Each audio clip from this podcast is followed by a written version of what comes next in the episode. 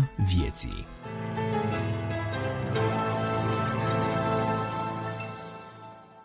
Bine v-am regăsit, dragi prieteni, la numărul din mai al revistei Lumina Vieții. Adi Tămășan la microfon, cel care adună la oaltă materialele colaboratorilor revistei. Dați-mi voie, înainte de toate, să împărtășesc cu voi bucuria învierii Mântuitorului nostru Isus Hristos și să vă spun uh, un uh, călduros și plin de speranță, Hristos a înviat. După cum bine știți, revista Lumina Vieții este o revistă creștină produsă de nevăzători și slavăzători și nu numai, colectiv mixt de fapt, însă este o revistă cu caracter creștin, interconfesional. Nu, nu ne plac disputele interconfesionale, ba mai degrabă vrem să-i ajutăm pe cei care, într-un fel sau altul, au fost afectați de aceste dispute. Valorile noastre sunt clare, vrem să ajutăm pe oameni să îl cunoască pe Dumnezeu și dragostea Lui, vrem să ajutăm pe oameni să fie iertați de păcate și să înceapă să aibă o relație permanentă, personală cu Mântuitorul Isus, cel înviat din morți. Ca de obicei și în acest număr veți asculta majoritatea rubricilor cu care v-ați obișnuit. Unele din ele nu vor exista în acest număr, din diferite motive, însă tuturor celor care ascultă și tuturor celor care au lucrat la realizarea acestui număr le doresc multă sănătate, le doresc multă binecuvântare și Dumnezeu să le răsplătească efortul. Suntem obișnuiți să pomenim numele realizatorilor în cele mai multe situații, însă pentru că ele vor fi pomenite de fiecare dată aproape când o nouă rubrică va apărea, aleg ca tura aceasta să nu mai pomenesc toată lista de nume, tocmai în ideea de a nu scăpa vreunul din ele din vedere. Nu uitați, revista este disponibilă pe internet, fie pe site-ul prolumina.ro pentru cei care nu sunt obișnuiți cu aplicațiile podcast, fie puteți asculta revista în aplicația noastră favorită de podcast de pe telefonul mobil. Dacă aveți un uh, iPhone, în el veți găsi aplicația podcast care vine împreună cu iPhone-ul în care, odată deschisă, dacă veți merge la căutare și veți scrie Lumina Vieții, veți putea să vă abonați acolo și să ascultați uh, și cel mai proaspăt episod, dar și pe cele anterioare. De asemenea, sunt și alte aplicații care pot uh, servi același scop. Pentru cei care au telefoane cu Android, de data aceasta există aplicația Google Podcast, în care, de asemenea, dacă veți intra, iar la rubrica căutare veți scrie Lumina Vieții, veți găsi și dumneavoastră la rândul noastră rezultatul potrivit și veți putea asculta acolo revista. Vă rugăm să vă rugați pentru noi, să vă rugați pentru această revistă și pentru ca ea să atingă inimile celor care ascultă aceste cuvintele noastre și ale celor care vorbesc aici și de asemenea vă rugăm dacă veți binevoi și dacă considerați că această revistă este de ajutor sufletului vreunui om, să faceți share, să distribuiți mai departe prietenilor cunoscuților această revistă, fie că ei sunt văzători sau nevăzători, nu are importanță, atâta vreme cât uh, un om are trebuință de mântuire și apropiere de Hristos, acela este candidatul nostru optim pentru postura de ascultător. Prin urmare, vă doresc și în continuare audiție plăcută și fie ca învierea Domnului nostru Isus Hristos să readucă în viața noastră viață, să ducă din nou entuziasm, evlavie, o nedejde reînnoită și să aducă noi dorința de a privi cu inimile și cu sufletele deschise către marele moment al învierii supreme. Acea înviere care va avea loc la sfârșit, în care vor fi revelați cei drepți, cei care și-au spălat hainele în sângele mielului, cei pe care Mântuitorul Iisus îi va fi ales să moștenească împreună cu El. Așteptăm cu toți acel mare eveniment Și noi știm că Duhul celui care l-a înviat pe Hristos din morți ne va învia și pe noi, dacă se va întâmpla să trecem din lumea aceasta. Așa că avem o mare nădejde. Și nădejdea noastră este în Hristos și în Duhul Sfânt și în împărăția Tatălui. Amin.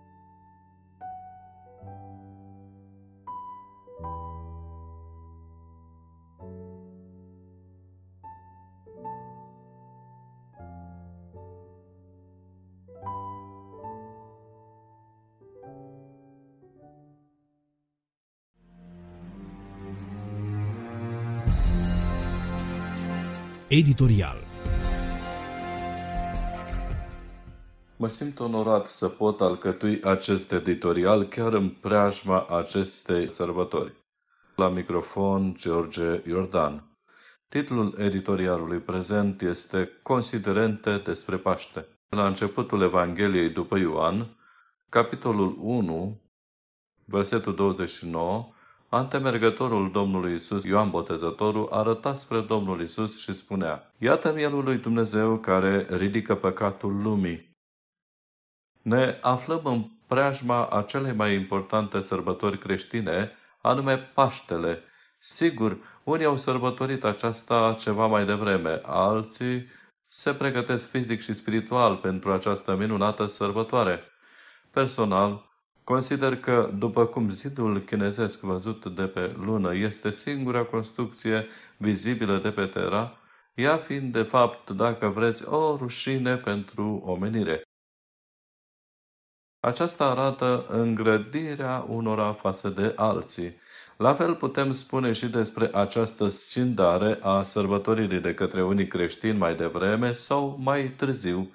Poate fi o pată pe obrazul creștinătății privite și sigur neînțeleasă de alte persoane necreștine, care n-au priceput ce înseamnă pentru om Paștele. Paște ca și cuvânt vine din limba greacă Pascal sau din ebraică Pesach, care cuvânt înseamnă șcăpătat a sări, a ocoli sau a proteja și nu are sensul de ocolire a unei ținte ca fiind de o greșeală, ci sensul este de o crotire intenționată pentru că ceva anume se interpune.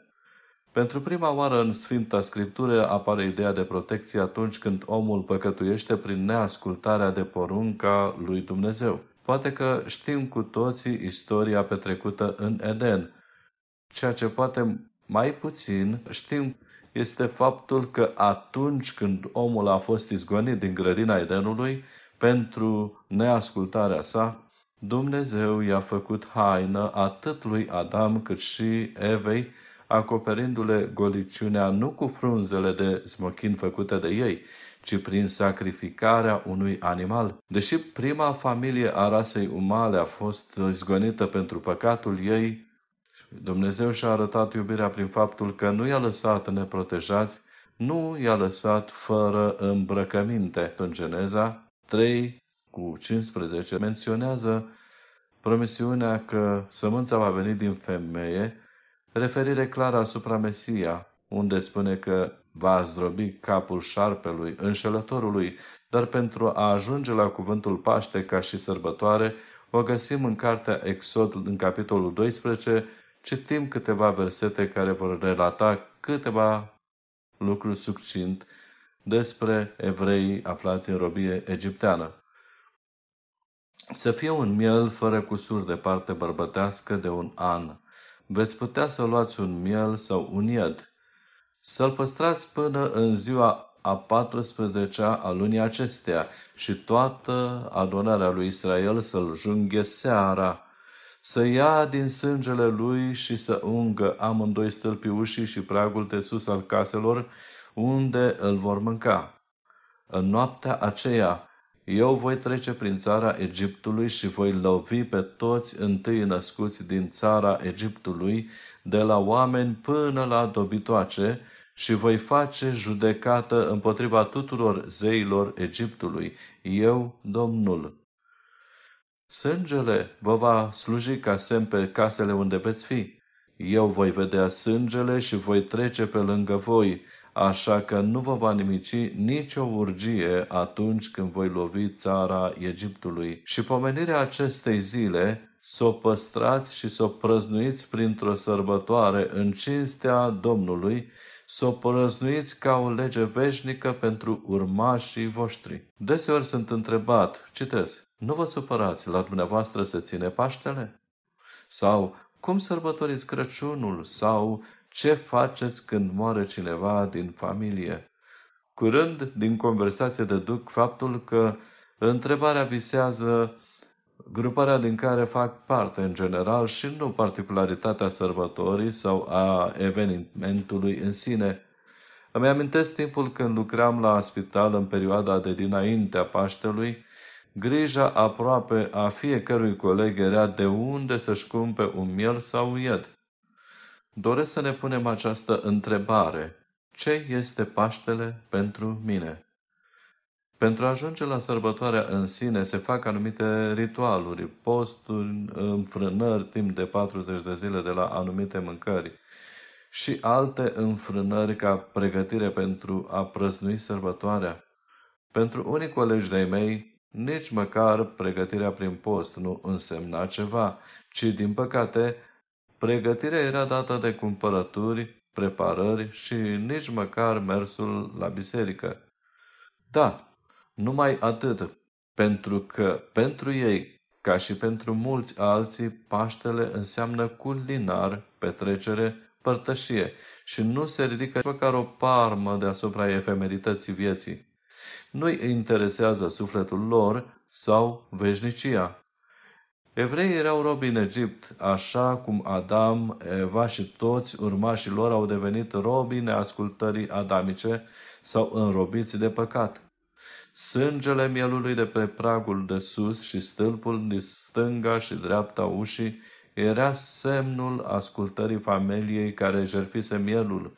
Era încredințarea fiecăruia că va fi ocrotit dacă va avea semnul și, într-adevăr, când îngerul morții a trecut prin Egipt, acolo unde nu exista semnul dat de Dumnezeu, în casa respectivă era jale, era moarte, acolo nu era viață, ca în casele evreilor, care au crezut în promisiunea lui Dumnezeu și au pus semnul ascultării și al credinței lor, salvarea lor, ocrotirea lor, semnul sângelui mielului pascal. Mielul era la evrei un animal de jertfă. Dumnezeu îi învățase pe membrii poporului ales să taie un miel și să stropească sângele lui ca jertfă. Mielul era omorât ca substitut, iar sângele lui era vărsat pentru iertarea păcatelor. Dar sângele mieilor jerfiți în perioada Vechiului Testament nu putea îndepărta păcatele. Mieii aceia erau o imagine sau chipuri care îndreptau privirile oamenilor spre viitor, când Dumnezeu avea să dăruiască un miel care va ridica păcatul. De-a lungul tuturor veacurilor care s-au scurs între timp, Evreii au așteptat venirea acestui miel.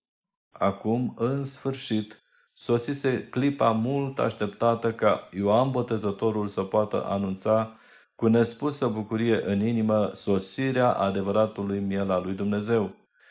Când a afirmat că Isus poartă păcatul lumii, Ioan n-a înțeles prin aceasta că păcatele tuturor sunt automat iertate – Moartea lui Hristos a fost suficient de valoroasă pentru a plăti pentru păcatele întregii lumii, dar numai acei păcătoși care îl primesc pe Isus ca mântuitor sunt iertați. Odată misionarul englez Stanley Jones, prieten cu Gandhi, fusese invitat să țină o evangelizare în fața unei audiențe hinduse. Personajul cel mai de vază care prezida întâlnirea era un ministru indian în cuvântul introductiv, ministrul a spus, îmi voi rezerva remarcile pentru sfârșit și, indiferent ce va spune vorbitorul, vă voi arăta paralele în cărțile noastre sfinte. În seara aceea, Stanley Jones n-a prezentat lucruri sau doctrine, ci o persoană pe Isus Hristos. Când a terminat, ministrul a rămas tăcut pe scaun Persoana aceasta nu exista în cărțile lui. După ce am aflat și eu lucrul acesta că am venit în lume din Adam cu păcatul asupra mea și că Domnul Isus este mielul lui Dumnezeu, sacrificat de El pe cruce în vederea iertării păcatelor lumii și implicit a păcatelor mele, am luat jertfa și mai ales prin credință sângele mielului ca fiind și pentru mine aducător de iertare, de fericire, de viață.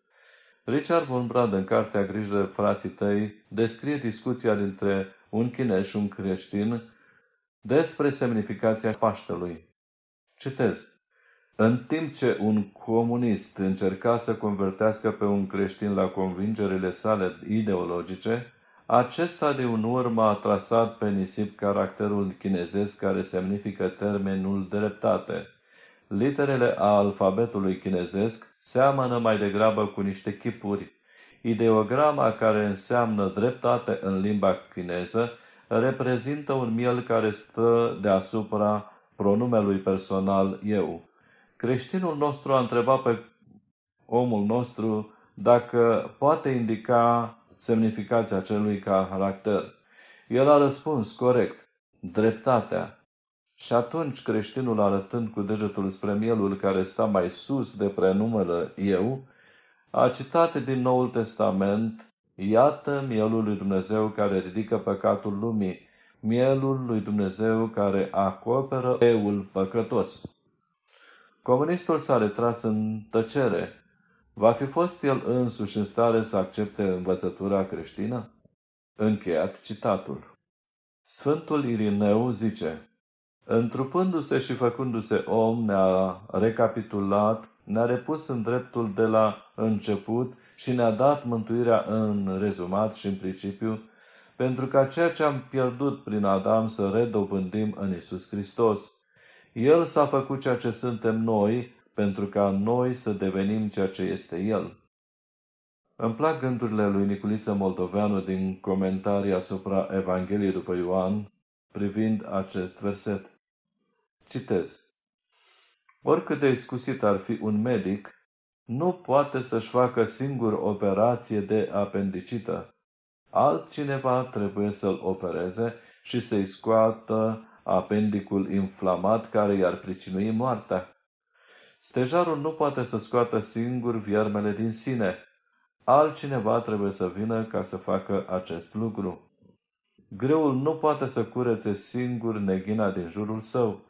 Altcineva trebuie să vină să facă acest lucru. Dar cu păcatul oare nu este tot așa?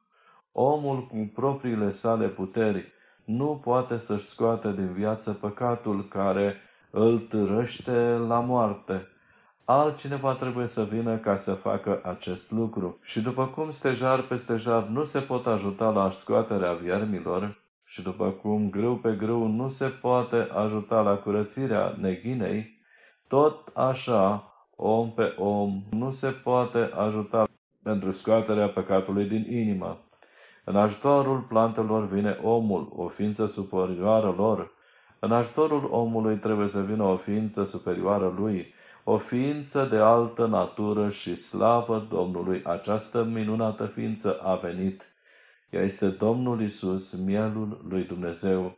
El s-a coborât din cerurile prea înalte, din slava sa dumnezeiască, a luat chip de om și a ridicat prin prețul vieții sale păcatul lumii. Orice om care vine la el mărturisindu-și cu sinceritate păcatele, va fi izbăvit cu adevărat.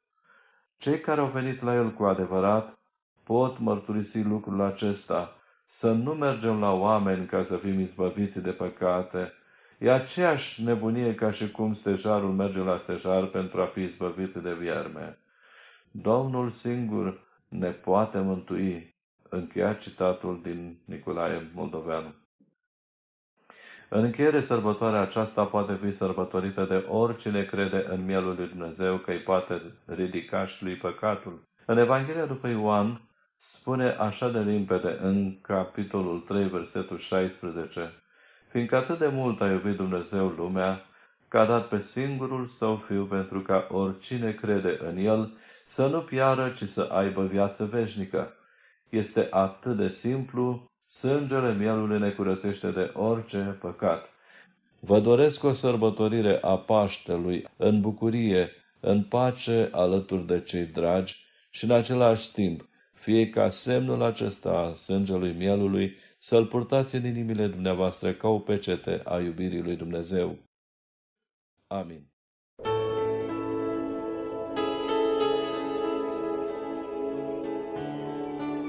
Vestea bună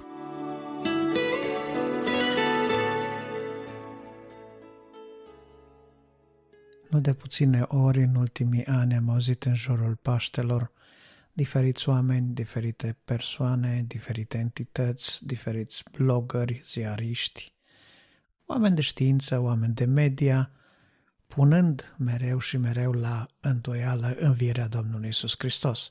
Bunoară concepția că învierea Domnului Isus Hristos este un mit, este o legendă, este destul de larg răspândită chiar și între oamenii fără o cultură religioasă, teologică foarte vastă.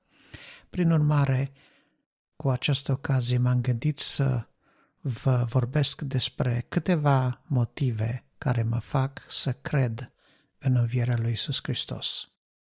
În primul rând, știu, o înviere este un lucru miraculos, dar naturaliștii sau cei care aleg să explice totul printr-o conjunctură naturală, obiectivă, științifică, perfect plauzibilă dacă se întâlnesc uh, circumstanțele potrivite, vor uh, spune mereu și mereu că această înviere a lui Isus trebuie că este doar o tradiție. Nu vor putea accepta că ea realmente s-a întâmplat. Unoară, multe alte subiecte ale creștinismului sunt subiecte controversate, însă, în special, problema învierii este una arzătoare, pentru că dacă Isus Hristos n-a înviat, cum zicea Apostolul Pavel în uh, epistola sa către Corinteni, înseamnă că credința noastră este zădarnică, înseamnă că noi, spunea Pavel, v-am propovăduit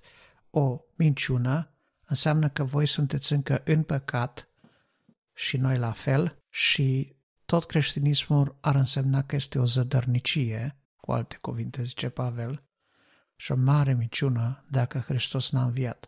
Pentru acest motiv chiar merită să discutăm despre învierea lui Isus Hristos, dacă ea a fost un lucru care s-a întâmplat în realitate, dacă omul Isus s-a ridicat din morți, dacă a înviat în trup și de asemenea merită menționată și înălțarea sa la cer și merită de asemenea menționată și postura în care Isus apare după învierea sa. De aceea, astăzi aș vrea să vă aduc câteva motive sau câteva dovezi care să vă ajute dacă până acum v-ați înduit de o înviere reală a lui Isus Hristos, a omului, a Fiului lui Dumnezeu, Isus Hristos. Așa cum ziceam, dacă până astăzi v-ați îndoit, vreau să vă aduc aceste dovezi, vreau ca Dumnezeu să vă deschidă inima și mintea și sufletul să puteți înțelege și să puteți crede că învierea lui Isus Hristos, așa cum am zis, este un lucru autentic, este un fapt, este o certitudine și am să vin cu câteva dovezi, cu câteva motive pentru care cred lucrul acesta. În primul rând, el este certificat din punct de vedere istoric. Învierea Domnului Isus Hristos a fost certificată de sute de oameni. Evangheliile, pe lângă faptul că sunt cărți cu o însemnătate spirituală deosebită pentru creștini, din punct de vedere științific, arheologic, din punct de vedere al istoriei, pot fi considerate documente istorice, așa cum au fost și altele în acea vreme. Pe lângă aceste dovezi despre care ni se vorbește în Evanghelie, dar pe care unii le-ar putea rejecta sub motivul că sunt subiective, sunt părtinitoare, sunt uh, scrise chiar de cei pe care îi avantajează aceste această temă. Mai sunt alte scrieri.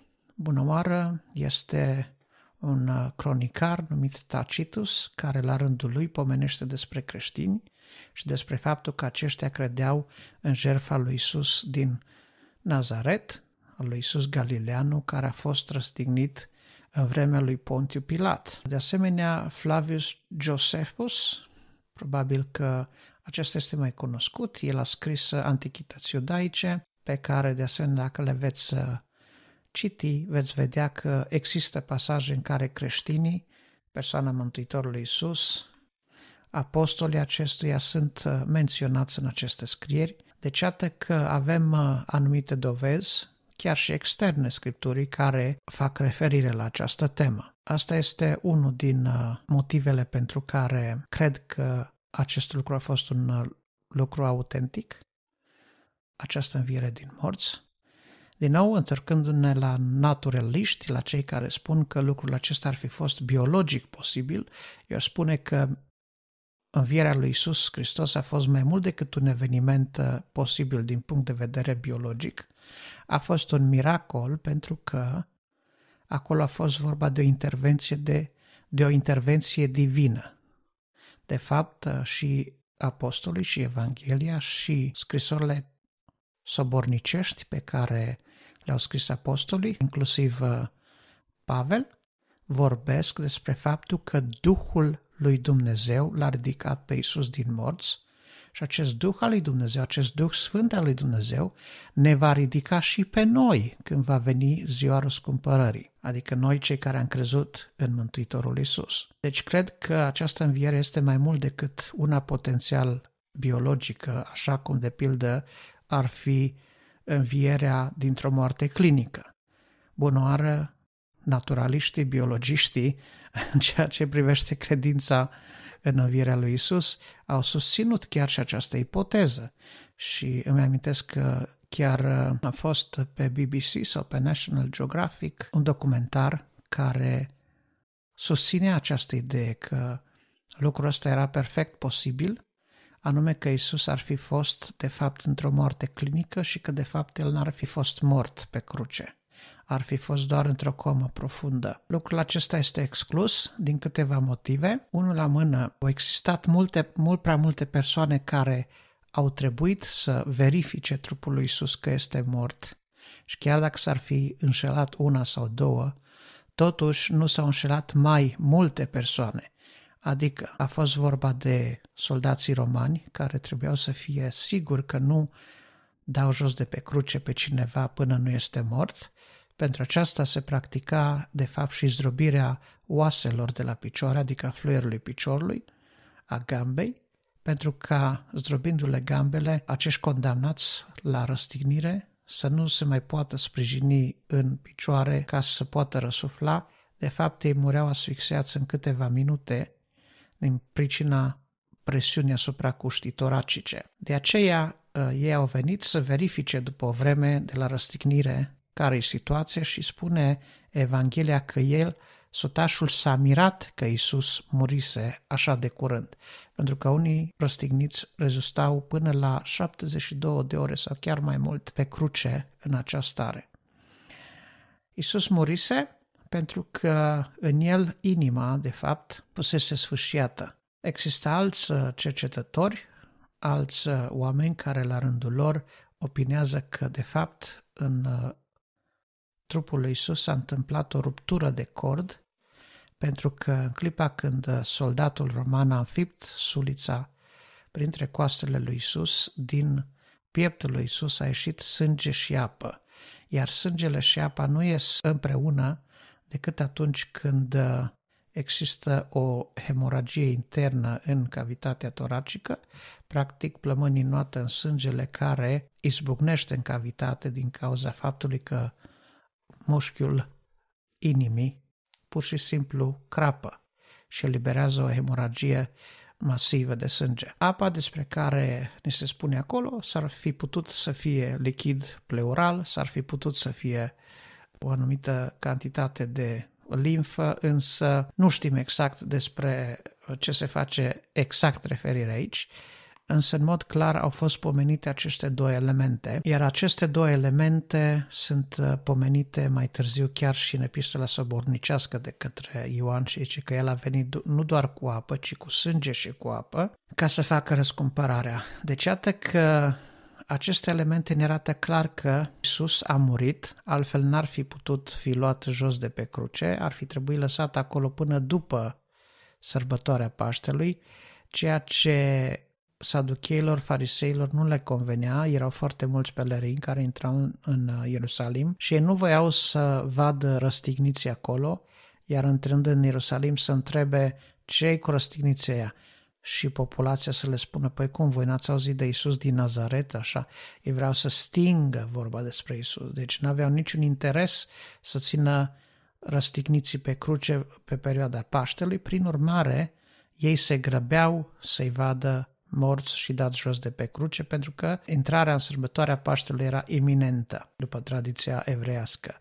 Așadar, l-au dat jos de pe cruce pe Isus, celorlalți le-au zdrobit picioarele ca să moară și ei repede și de aici corpul lui Isus a fost luat de către un ucenic al Domnului Isus, despre care spune că a dus și mir pentru îmbălsămare. Este vorba de Iosif din Arimatea, de un membru al Sinedriului, care în ascuns cresuse în Isus și au pus mormântul, i-au pus trupul lui Isus după ce l-au îmbălsămat în uh, grabă, l-au pus în mormântul acestui om bogat și l-au uh, acoperit cu o piatră. Piatra de mormânt, imaginați-vă că era altceva decât ceea ce înțelegem noi astăzi printr-o piatră de mormânt. În vremea aceea, cimitirul evreiesc se afla săpat într-o stâncă care era în uh, apropierea Ierusalimului, iar acea stâncă avea în ele săpate cavități sau erau mici peșteri în care se puneau uh, osemintele morților și aceste guri de peșteră, unele artificial săpate, altele natural săpate, erau acoperite cu niște pietre masive, tocmai ca să nu intre nimeni acolo pentru că în felul acela ar fi fost declarat necurat din punct de vedere ceremonial. Deci, practic, trupul lui Isus a fost pus acolo, piatra aceea uriașă a fost prăvălită la gura micii peșteri care era mormântul lui Isus și, prin urmare, avem mărturia soldaților care au participat la execuție, ei s-au asigurat de faptul că Isus este mort, Saduchei, la rândul lor, farisei, reprezentanții Sinedriului și ei, la rândul lor, s-au asigurat de lucrul acesta. Apoi avem cei care efectiv au înfășurat trupul lui Isus sau poate l-au transportat la groapă și ei, la rândul lor, trebuiau să se fie asigurat că trupul lui este mort. Cei care au închis piatra la gura mormântului, din nou trebuie să se fie asigurat și ei, la rândul lor, că este mort. Deci, au fost mai multe potențiale reverificări ale statusului de decedat atunci când oamenii au pus trupul lui Iisus în mormânt. În al doilea rând, dacă învierea ar fi fost pusă la îndoială de primii creștini sau de cei care au trăit-o sau au mărturisit-o, probabil că ei n-ar fi avut niciun interes să scrie despre ea în Evanghelii sau, dacă ar fi scris în Evanghelii, n-ar fi avut niciun interes să menționeze de faptul de fapt, detalii despre abordarea Sinedriului vis-a-vis de învierea lui Isus. Să nu uităm, Evangheliile menționează faptul că preoții au venit la Pilat, și care era procurator roman, și au cerut să pună o gardă, pentru că ceau ei, înșelătorul acela a spus că va învia, nu cumva să vină ucenicii lui să-i fure trupul și vedem că i-au ticluit un motiv bun pentru care au cerut gardă, de aceea au și putut ulterior să răspândească vestea că trupul lui a fost uh, furat de ucenici. Ni se spune că soldații care trebuiau să păzească au fost mituiți de preoții cei mai de seamă și de asemenea au fost uh, păziți, au fost uh, protejați de aceștia înaintea procuratorului pentru că după legea romană a soldaților, dacă un soldat uh, dormea în postul lui de pază, era pasibil de dezonoare sau era posibil chiar de a-și pierde slujba sau în unele situații, dacă uh, rezultau și lucruri agravante, putea chiar să fie executat pentru neglijența lui în gardă. Dar iată, vedem toate aceste lucruri. Ucenicii lui Isus, evangeliștii, cei care au trăit direct aceste evenimente menționează și aceste situații. Du-te vino cu farisei saducheii care au mers la Pilat, tot ce s-a întâmplat cu el, felul cum a fost pus în mormânt. Așadar, nu ne putem îndoi nici pe departe de moartea lui și de asemenea nu ne putem îndoi nici de învierea lui, pentru că trupul lui Isus ar fi trebuit să poată fi găsit dacă ar fi fost pus pe undeva și ori de câte ori în istoria creștinismului au existat legende, mituri sau frânturi de informații cum că pe undeva s-ar fi aflat trupul lui Isus, oamenii au încercat să caute, au încercat să cerceteze, să sape, să afle, însă până acum trupul lui Isus nu a putut fi găsit pentru simplu motiv că El a înviat. El s-a arătat mai multor oameni și Evanghelia vorbește de sute de oameni, că s-a arătat, s-a arătat acestor sute de oameni în Galileea, s-a arătat ucenicilor lui, a fost mai multe persoane, a fost palpat de către Toma, așa zisul Toma necredinciosul. Prin urmare, toate aceste mărturii adunate la oaltă l-ar face pe orice avocat și pe orice judecător să creadă că toate aceste relatări au în ele suficiente dovezi și argumente ca nimeni să nu poată pune la îndoială realitatea faptului că Isus a înviat. Asta este din punct de vedere uman, al dovezilor logice, raționale. În ceea ce privește însemnătatea spirituală a învierii lui Isus, lucrurile sunt atât de mari și faptul că învierea lui Isus este centrală credinței creștine este un lucru atât de grozav de important, încât uh, învierea lui Isus ar trebui, spune eu, mult mai mult discutată, abordată, pomenită, arătată importanța ei, pentru că învierea lui Isus înseamnă mai mult decât un miracol. Învierea lui Isus înseamnă o promisiune, înseamnă promisiunea că într-o zi și noi vom învia la viață împreună cu El. Învierea lui Isus este un model de trăire într-o viață nouă, iar viața creștină, care începe în special după momentul botezului, este considerată o viață nouă, pentru că botezul reprezintă moartea și îngroparea lui Isus, iar ieșirea din apa botezului și intrarea în statutul de creștin plin după ce ai fost uh, o vreme novice, după ce ai fost o vreme catehumen. Viața aceasta va să zică este o viață nouă, este tipul de viață spirituală, centrată pe Dumnezeu, un tip de viață care este după modelul cristic. Deci noi avem în învierea lui Isus Hristos un uh, sprijin puternic în ceea ce privește credința noastră.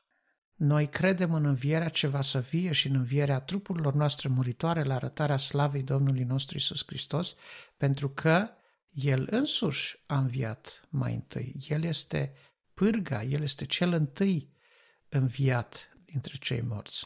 Am putea vorbi foarte multe despre această înviere și am putea pomeni foarte multe alte lucruri legate de acestea.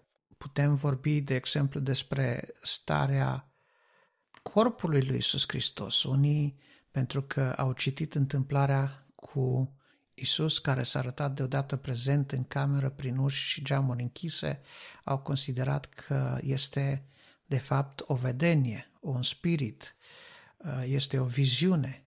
Însă Isus le arată în mod clar, nu sunt o viziune, am un trup, mă puteți pipăi, i-au dat de mâncare și toate lucrurile acestea sunt semnele unui trup. Iar acest trup, înviat din morța lui Isus, a ajuns să fie înălțat la cer și firește înălțarea la cer a venit și ea la rândul ei cu transformarea în acel trup de slavă pe care Domnul Isus, Evanghelia, Biblia, îl descrie, îl promite celor care vor crede în Isus la arătarea slavei și judecății sale. Deci, iată câteva motive pentru care cred că această înviere a fost uh, ceva real, are prea multe dovezi aduse.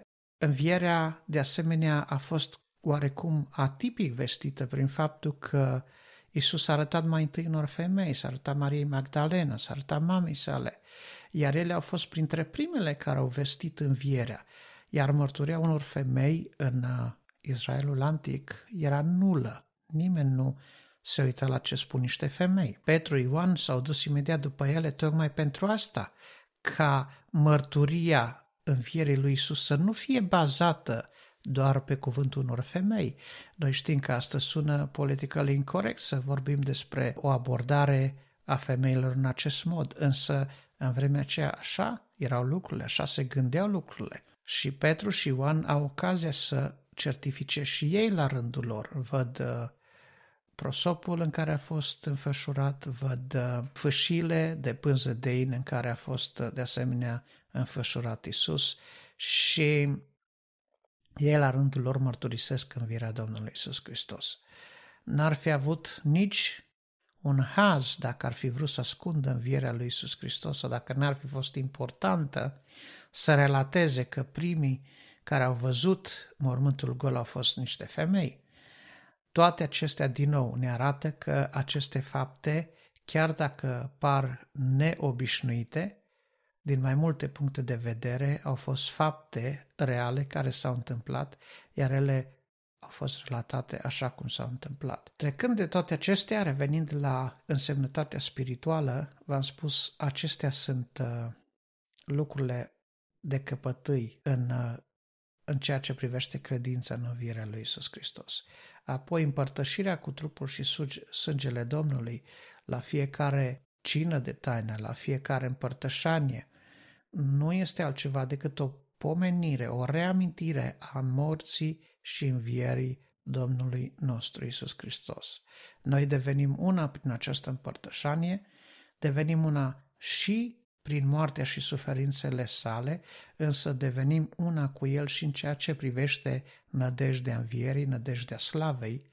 Avem credința că așa cum El a fost înviat și noi vom fi înviați, așa cum El a fost înălțat și noi vom fi înălțați, așa cum El a devenit moștenitor și noi vom deveni moștenitori și vom împărăți împreună cu El. Avem această credință. Asta este miezul credinței creștine. Îmi veți spune cum poți crede astăzi într-o împărăție care va să vie sau într-o împărăție dintr-o altă lume sau într-o împărăție veșnică, când știința ne arată că Universul are margini, că am sondat an lumină de galaxii și galaxii, că putem numi stelele, că am trimis uh, stații și rachete în spațiu și toate aceste lucruri despre care Biblia și Dumnezeu și Domnul Isus Hristos vorbesc, n-au fost găsite. Mai bine, cred că această dimensiune despre care ne vorbește Scriptura, împărăția lui Dumnezeu, este într-un uh, loc, este într-un spațiu, este într-o dimensiune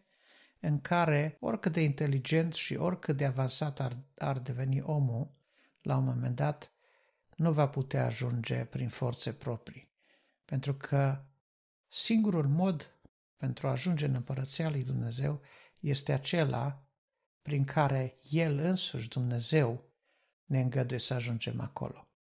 Iar modul acesta este prin a deveni urmașii lui Isus Hristos. Dacă până astăzi te-ai îndoit de învierea Lui, te sfătuiesc câteva lucruri.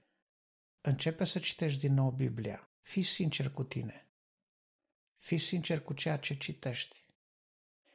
Eventual roagă-te. Roagă-te acelui Dumnezeu necunoscut. Roagă-te acelui Dumnezeu în care încă poate nu crezi. Sau roagă-te ceva de felul acesta, Doamne Iisuse, dacă existi și dacă ești Domn și Dumnezeu și ești viu în veci de veci, descoperă-te. Și El va avea grijă să ți se descopere într-un fel sau altul. El a venit în lumea aceasta să facă voia lui Dumnezeu. El pentru aceasta a venit, spunea Mântuitorul Iisus. A venit să moară pentru păcatul meu, pentru păcatul tău, a venit să învie și să se înalțe la cer și să ne arate că prin înviere și înălțare și noi putem ieși din moarte, din păcat, din dezamăgire, din disperare, din viața aceea fără sens și putem păși într-o nouă dimensiune în împărăția lui Dumnezeu, fiind plini de nădejde că Dumnezeu ne va proslăvi pe noi, așa cum l-a proslăvit și pe Fiul Său. Despre asta e creștinismul. Despre asta e credința în Isus. De aceea, cu ocazia aceasta mă rog Domnul Isus ca toți cei care până în momentul de față încă mai au îndoieli. Să poată crede în cele din urmă, în învierea lui Isus și în felul acesta să facă primul pas sănătos în creștinismul autentic. Doamne Iisuse, îți mulțumesc că ai murit și ai înviat pentru mine. Îți mulțumesc că ești acolo sus în cerul, la dreapta lui Dumnezeu, așa cum te-a văzut primul dintre martiri și anume Ștefan, îți mulțumesc că lucrezi pentru noi. Îți mulțumesc că ai răbdare cu noi, îți mulțumesc că poți și astăzi să ierți păcate, îți mulțumesc că ierți chiar și păcatul neîncrederii în tine. Îți mulțumesc că ierți și păcatul îndoielii vis-a-vis de moartea și învierea ta. Doamne, iartă pe toți cei care, rațional sau irațional, au crezut că, că Tu n-ai murit sau dacă ai murit, n-ai înviat niciodată. Iartă-i, curățește-i, Doamne, sfințește-i, arată-li-te, într-un fel sau altul, nu știu cum, prin scripturi, prin dovezi, prin visuri de noapte, prin profeții, prin descoperire. Tu știi cum, arată-li-te, Doamne. Și ajută-i să creadă. Ajută-i să creadă în moartea ta, în învierea ta, în iertarea de păcate pe care tu poți să o dai.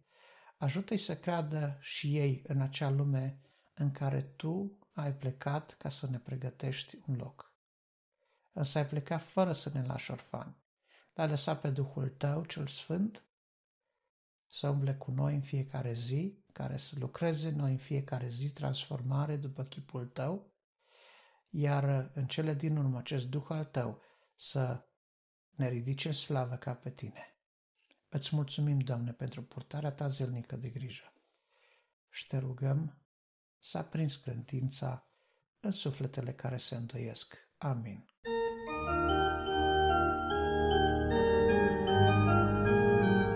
Apologeticos Să ascultăm în continuare pe Vasile Cabreanu, care ne va spune câteva lucruri despre un alt martir al credinței, și anume Ciprian. Primim aceste materiale prin bunăvoința celor de la Radio SOS Ploiești. Ciprian Ignațiu din Apus 200-258 Trăind în atmosfera persecuțiilor pornite în urma edictelor imperiale ale proconsului roman Aspasius Paternus și adeseori în prezența iminentă a unei morți lente, dascălii creștinismului au început să alunece de la credință. Acest lucru l-a întristat pe Ciprian și l-a chemat la acțiune, fapt care l-a costat până la urmă viața.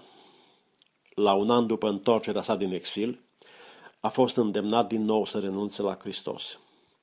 În schimb, el a rămas neclintit în credința sa și ca urmare a fost condamnat să fie omorât cu sabia. Răspunsul lui la acest edict a fost, citez, Mulțumiri fi aduse lui Dumnezeu, închei citatul. După ce și-a scos hainele și s-a rugat, a fost martirizat înaintea unei gloate numeroase de urmași și a intrat în prezența lui Dumnezeu. Ciprian a fost un apărător devotat al presbiteriului și un avocat al integrării darurilor laicilor în viața bisericii. Pe numele său, Tascius Celicius Ciprianus, Ciprian, episcop de Cartagina și un important scriitor creștin timpuriu, s-a născut la începutul secolului al III-lea, în nordul Africii, unde a fost educat din frage de copilărie. A murit ca martir în Cartagina la 14 septembrie 258. Numele său original a fost Tascius, însă la botez și-a adăugat și numele de Cecilius, în amintirea prezbiterului pe care l-a folosit Dumnezeu spre convertirea sa. A făcut parte dintr-o familie păgână de provincie și a ajuns profesor de retorică. În dorința sa pentru o viață de sfințenie mai adâncă, și-a dat o parte din avere săracilor și a impus niște penitențe austere și s-a consacrat studierii Bibliei și a scriitorilor creștini dinaintea lui. Ordinarea sa și ridicarea la rang de episcop au venit la scurt timp după convertire.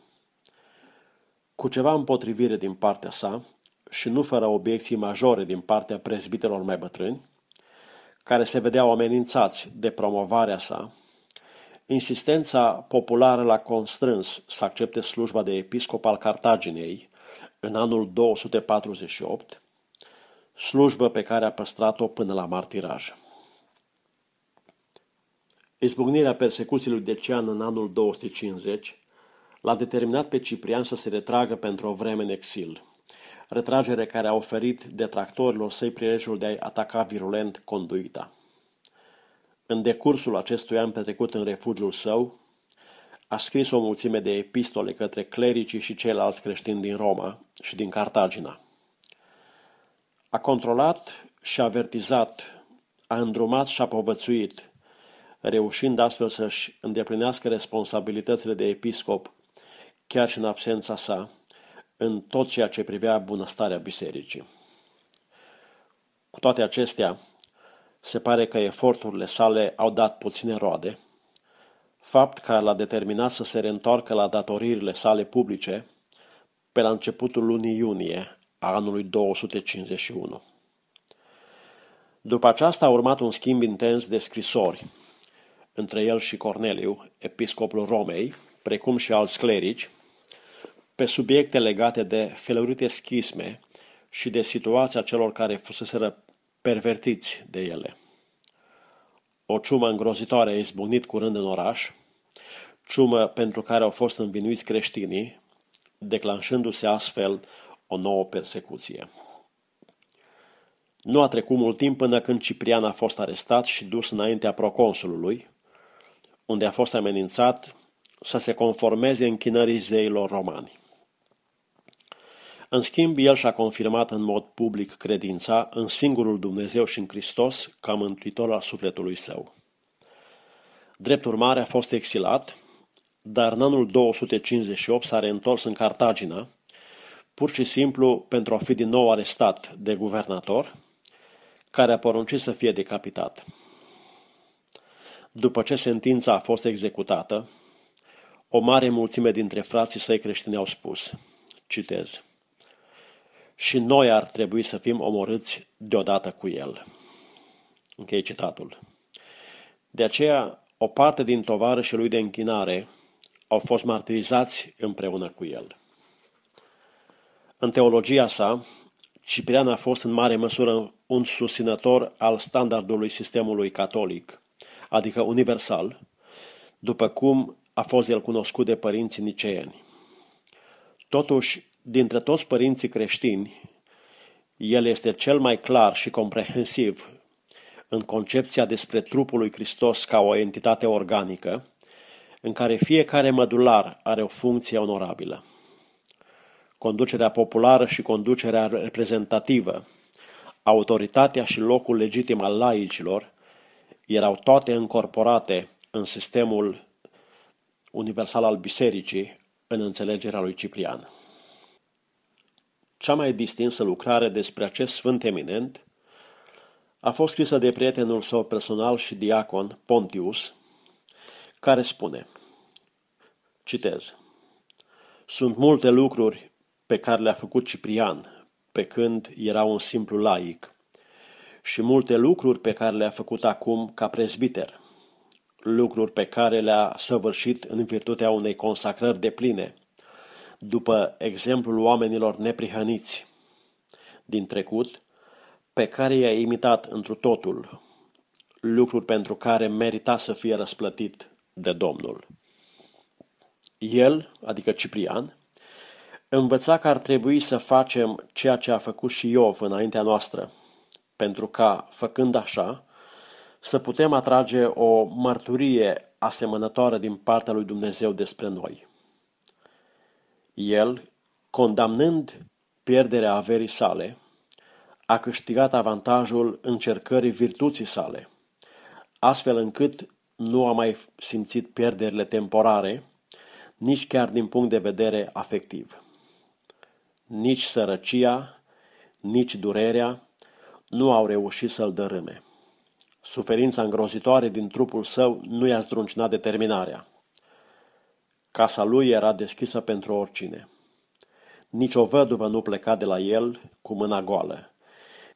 Niciunui orb nu-i lipsea îndrumarea sa ca însoțitor. Niciun pas tremurând nu scăpa, nesprijinit de el, cu un toiag.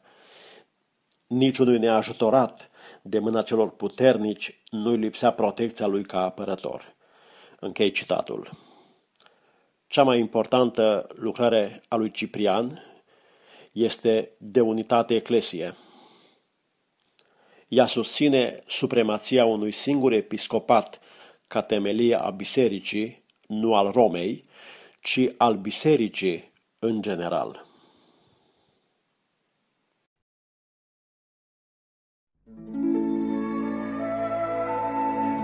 Lapte și bucate tare. Pace. Numele meu este Florin Scrob și cu ajutorul Domnului doresc să vă împărtășesc un mesaj pe care l-am intitulat O nădejde care nu înșală. Dar mai întâi de toate, dați-mi voie să dau citire unui text din Scriptură pe care îl găsim în Faptele Apostolilor, capitolul 2, la versetele 24 la 28. Să ascultăm cuvântul Domnului. Dar Dumnezeu l-a înviat, dezlegându-i legăturile morții, pentru că nu era cu putință să fie ținut de ea. Căci David zice despre el, Eu aveam totdeauna pe Domnul înaintea mea, pentru că El este la dreapta mea, ca să nu mă clatin. De aceea mi se bucură inima și mi se veselește limba. Chiar și trupul mi se va odihni în nădejde, căci nu-mi vei lăsa sufletul în locuința morților și nu vei îngădui ca sfântul tău să vadă putrezirea. Mi-ai făcut cunoscut căile vieții și mă vei umple de bucurie cu starea ta de față. Amin. Aceste minunate versete doresc să ne introducă într-o afirmație, doresc să ne arate un lucru foarte important și foarte clar. Și anume o nădejde care nu înșală, și anume nădejdea învierii Domnului nostru Isus Hristos. Nădejdea pe care Dumnezeu a îngăduit să o avem. Și de ce spunem că este o nădejde? Pentru că datorită acestei învieri avem viață veșnică, avem sufletele salvate, avem un viitor și o nădejde și anume un viitor și o nădejde într-o împărăție care nu se poate clătina. Avem parte cu Tatăl în împărăția veșnică. Avem iertare și răscumpărare de păcate prin sângele Domnului Isus Hristos. Domnul Isus Hristos a coborât pe pământ, a lăsat slava cerească și a luat chip de rob. A suferit atâtea batjocuri și atâtea ocări pentru noi. A murit chiar. Și la moartea lui s-a rugat, Tată, iartă că nu știu ce fac. S-a rugat pentru cei care chinuiau. Și pe lângă faptul că a murit pentru noi, după trei zile, ba chiar a treia zi, a înviat din morți. Și să-i mulțumim lui Dumnezeu pentru darul pe care le-a dat pentru Domnul nostru Isus Hristos. Pentru că nu a îngăduit ca Sfântul Său, ca Domnul Isus să vadă putrezirea și pentru că legăturile morții nu l-au putut ține, Domnul Isus Hristos a vrut să arate prin învierea lui faptul că nu a putut moartea să îl biruiască, ci el însuși a biruit moartea. Nu a permis celui rău să se bucure prea mult timp și nu a permis vrăjmașilor să se bucure prea mult timp. Și prin însuși învierea lui a arătat faptul că moartea a fost biruită, a arătat faptul că el are ultimul cuvânt și a arătat faptul că scopul pentru care Domnul Isus Hristos a venit a fost tocmai acesta, ca prin moartea și învierea lui el să biruiască moartea, astfel noi să putem fi salvați, recuperați, restaurați și să putem birui păcatul. Apostolul Petru prin cuvântarea lui pe care o găsim în Faptele Apostolilor, capitolul 2, și prin aceste versete pe care tocmai le-am citit, de fapt îl citează pe împăratul David, pe psalmistul David. Și aceste versete, o mare parte din aceste versete, din această scurtă cuvântare, din acest scurt text, o găsim în Psalmul 16, de la versetele 8 la 10. Așadar, Psalmul 16, la versetele 8 la 10, unde cuvântul Domnului spune astfel, Am necurmat pe Domnul înaintea ochilor mei. Când este El la dreapta mea, nu mă clatin. De aceea inima mi se bucură, sufletul mi se veselește și trupul mi se odihnește în liniște. Căci nu vei lăsa sufletul meu în locuința morților, nu vei îngădui ca, ca preiubitul tău să vadă putrezirea. Și dați-mi voie să mai dau încă un verset care se găsește, care este următorul verset, și anume versetul 11, unde cuvântul Domnului spune astfel, îmi vei arăta cărarea vieții, înaintea feței tale sunt bucurii nespuse și desfătări veșnice în dreapta ta. La Dumnezeu se găsesc aceste desfătări veșnice. Dumnezeu arată cărarea vieții omului. Dumnezeu arată omului viața și moartea. Dumnezeu îi arată binecuvântarea și blestemul și îndeamnă și pe poporul Israel și pe noi toți ne îndeamnă să alegem viața ca să trăim. Dacă dorim să avem parte de această nădejde care nu înșală, de nădejdea învierii, dacă dorim să simțim în noi transformarea învierii, dacă dorim să simțim restaurarea pe care o dă învierea, dacă dorim să fim spălați prin sângele Domnului Isus Hristos, trebuie să alegem viața, trebuie să ne lăsăm călăuziți de Dumnezeu, de cuvântul Domnului, trebuie să ne lăsăm călăuziți de Dumnezeu care călăuzește. Trebuie să ne simțim călăuziți de Dumnezeu care arată cărarea vieții. Dumnezeu ne arată cărarea vieții prin cuvântul său. În Psalmul 119, cu versetul 105, cuvântul Domnului spune astfel, Cuvântul tău este o candelă pentru picioarele mele și o lumină pe cărarea mea. Așadar, să lăsăm pe Dumnezeu să ne călăuzească prin cuvântul Său, să ne lăsăm transformați. Și această înviere a Domnului Isus Hristos, această nădejde care nu înșală, va fi și nădejdea noastră. Și o nădejde care nu înșală, nu e așa că este o nădejde care este foarte vitală, este foarte importantă, mai ales în vremurile pe care le trăim. Nu doar în vremurile care le trăim, dar mai ales în vremurile acestea de pandemie, de neliniște. Să știm că avem o nădejde, să știm că avem o împărăție, avem acces la o împărăție care nu se poate clătina. Nu este oare un lucru de luat în seamă? Nu este oare un lucru îmbucurător, încurajator?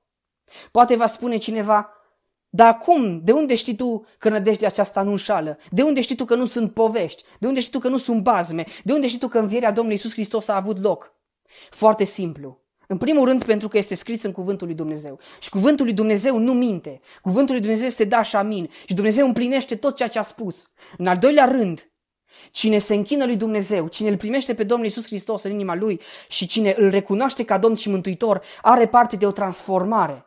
Pot spune lucrul acesta chiar eu. Am avut parte de transformarea Domnului Isus Hristos. Am avut parte de această transformare în inimă pentru că l-am primit pe Domnul Isus Hristos în inima mea.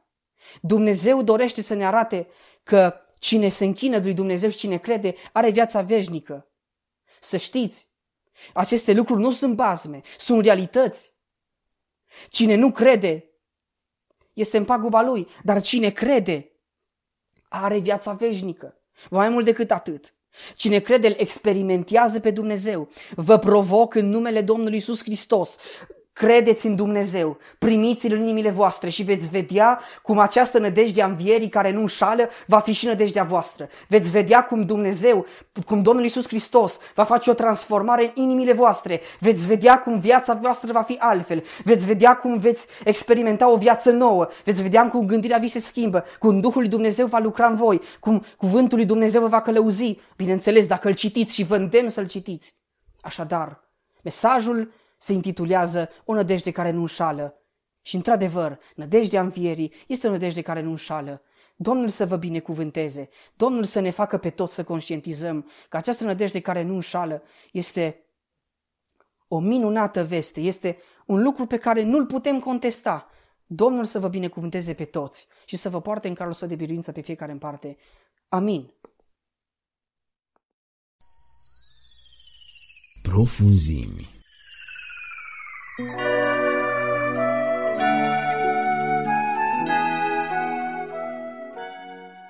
Hristos a înviat. La microfon, Cristi Simion. Suntem în cadrul rubricii Profunzim. Avem două poezii, Marul Motora și Estera Bălan sunt cei care va recita, și două meditații, Carmen Motora și Clipa de Adevăr cu Dumitru Tudorache. Aceste fiind zise, vă urez sărbători fericite. Haideți să ascultăm rubrica Profundiv.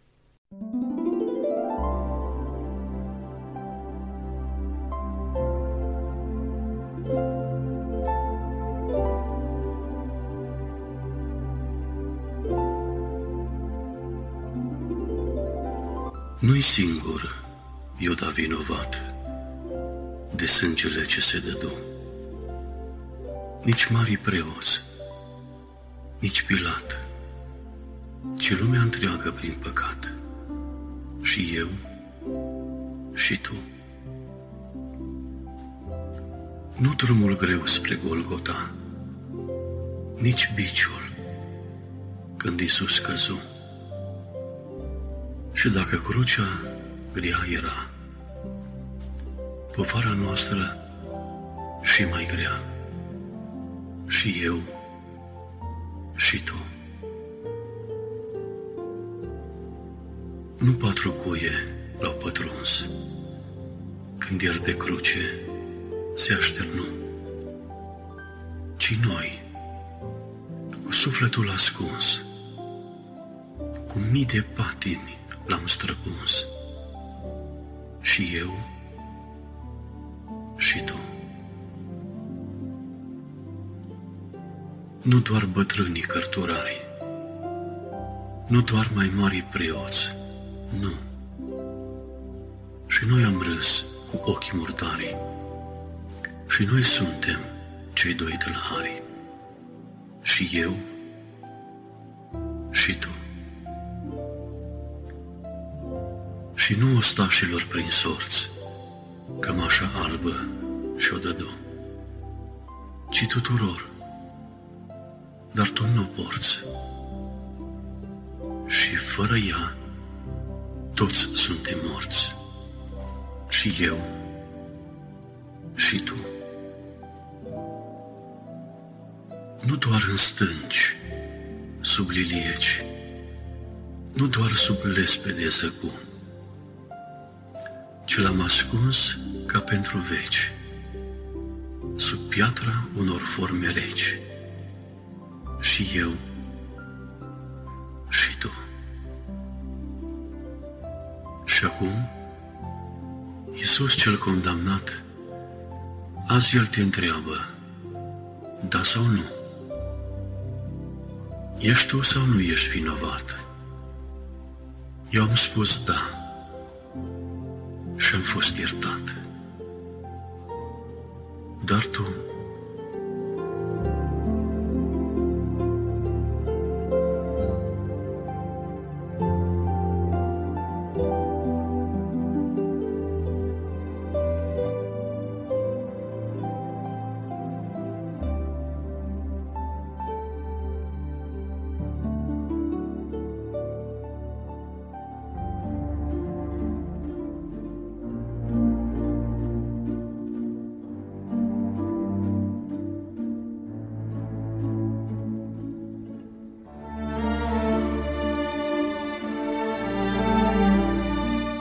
Clipa de adevăr.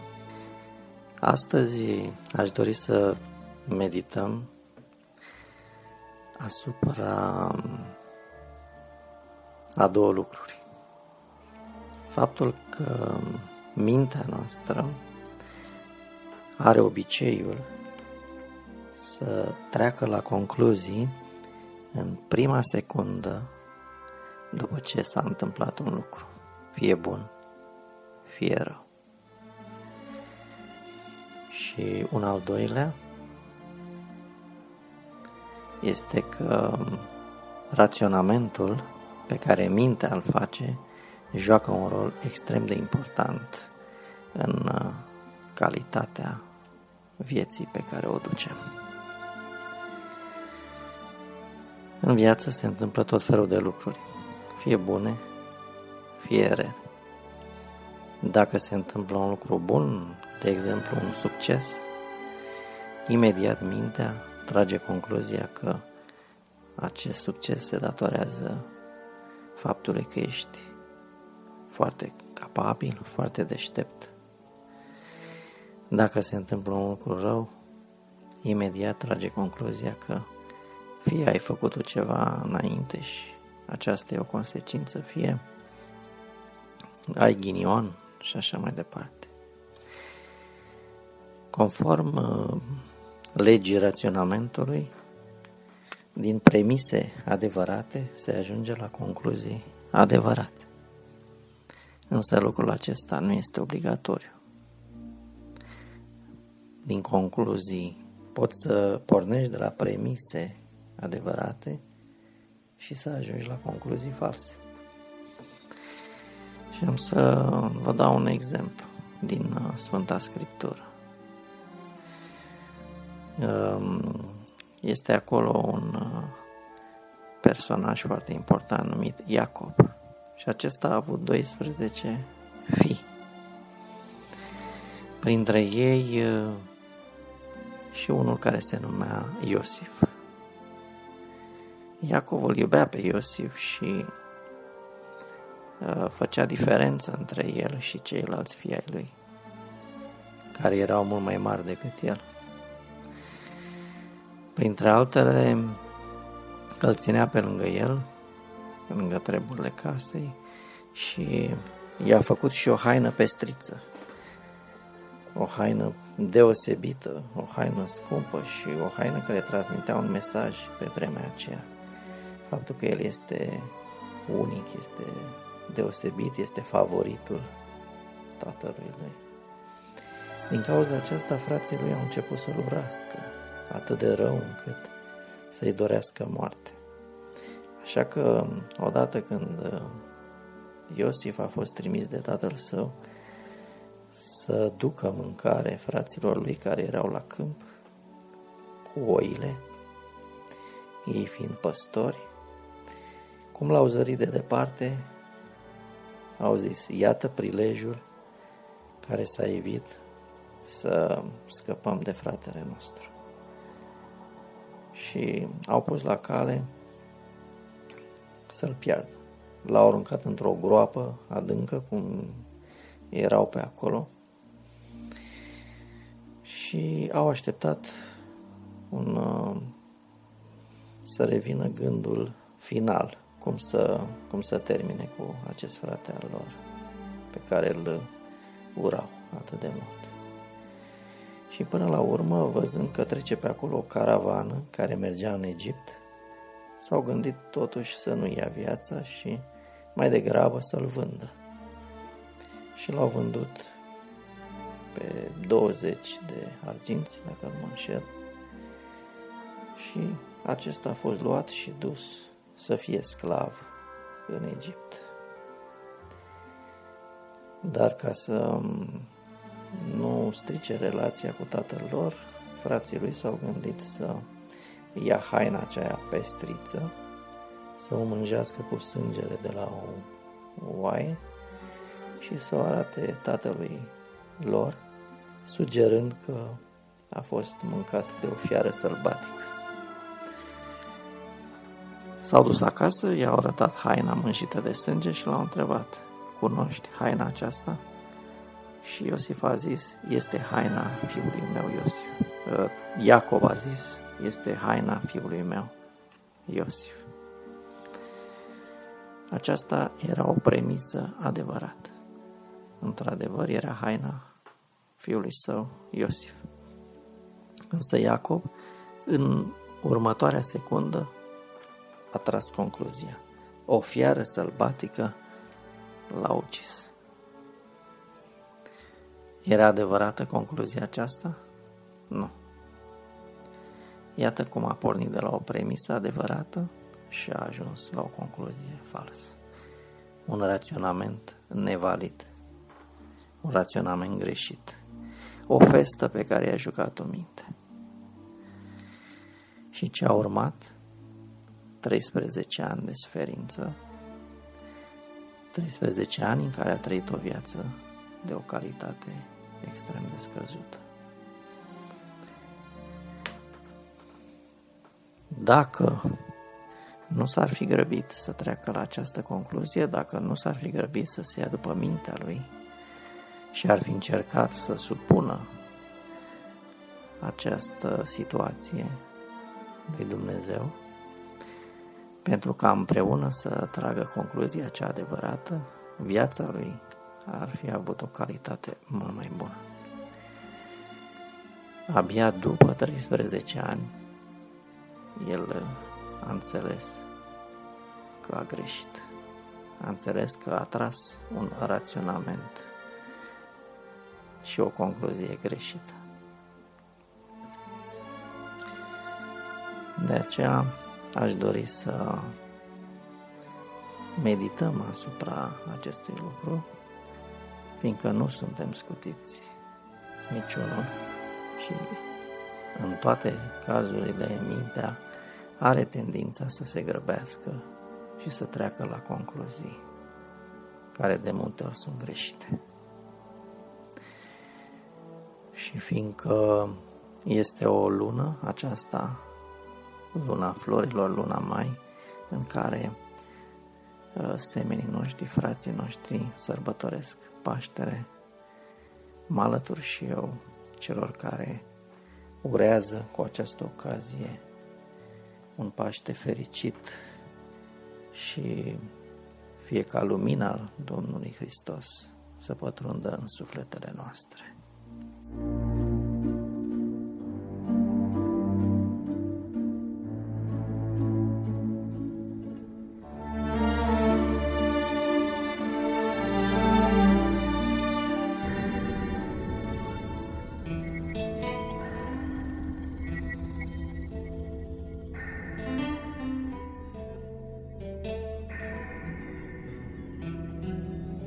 Priveam la Golgota.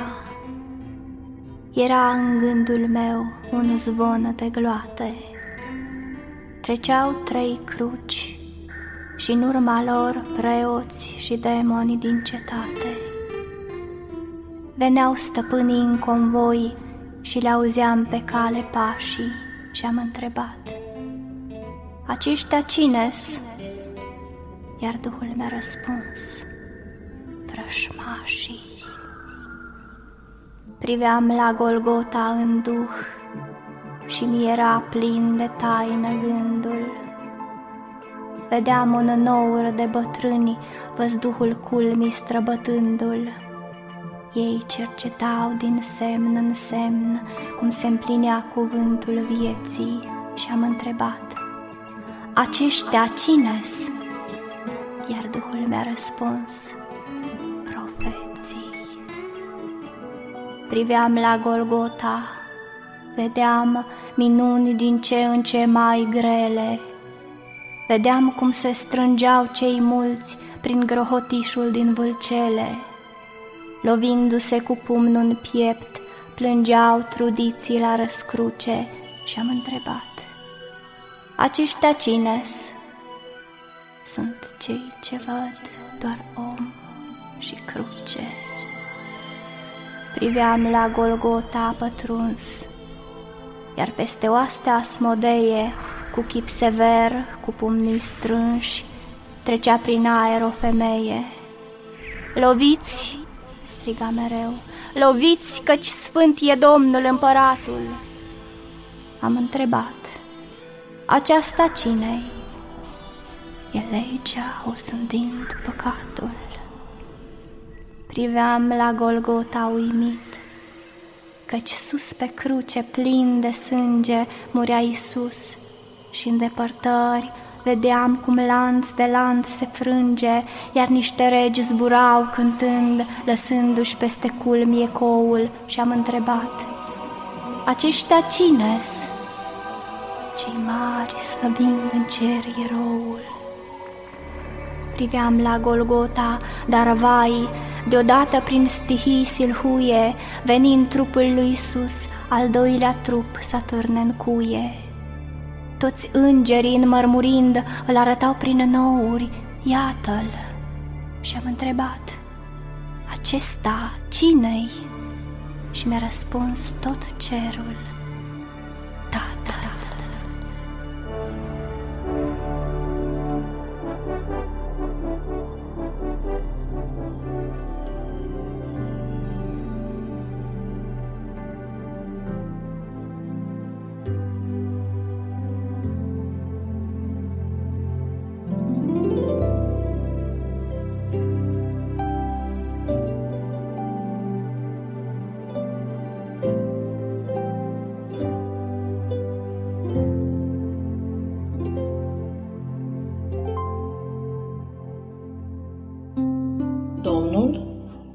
Are trebuință de el. Scurtă meditație de Carmen Motora Marcu 11, de la 1 la 11 Un măcăruș, animal de ocară, umil, destinat poverilor. Totuși, dintre toți măcărușii, acesta era unic în lume, legat afară. Ar fi vrut să zburde, dar frânghia îi amintea mereu locul lui. Răbda afară sub soarele dogoritor, în vânt sau în ploi. Lângă o ușă, cei ai casei, în forfota lor, nu lăsau nici măcar să se odihnească. Și-ar fi pus capul jos și-ar fi visat pajiște și-ar fi spurtat măcar în visele lui. Zarva nu-i dădea liniște. Și ca și cum toate acestea n-ar fi fost de ajuns, era legat și la cotitura drumului. Nu putea vedea nimic în zare, nimic frumos, nici câmpii, nici verdeață, doar drumul cu praful lui ce se ridica la fiecare trecător. Orizontul lui era doar praful. Legat afară, lângă o ușă, la cotitura drumului. Putea fi mai rău? Până într-o zi, una din acele zile când era tot legat afară, lângă o ușă, la cotitura de drum. Cineva îl dezleagă. E liber. Însă ușa se deschide și se aud vorbe. Ce faceți? De ce îl dezlegați? Și răspunsul a fost uimirea lui. Domnul are trebuință de el. Trebuință? Până acum nimeni nu a avut trebuință de el, decât să care poveri. Dar apoi a înțeles vorbele când l-a încălecat regele, împăratul, eliberatorul. Oamenii așcerneau haine și măcărușul călca peste ele, plin de uimire și mirare că el, un umil purtător de poveri și ocară, putea acum duce comoara pământului, eliberatorul lumii, doar pentru că Isus avusese trebuință de el.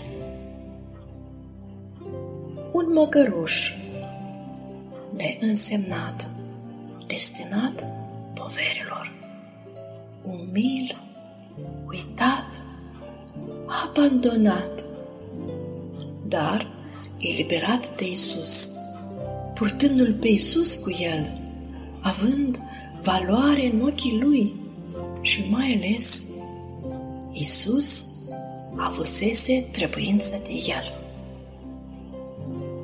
Vă sună cunoscut? Eu mă recunosc.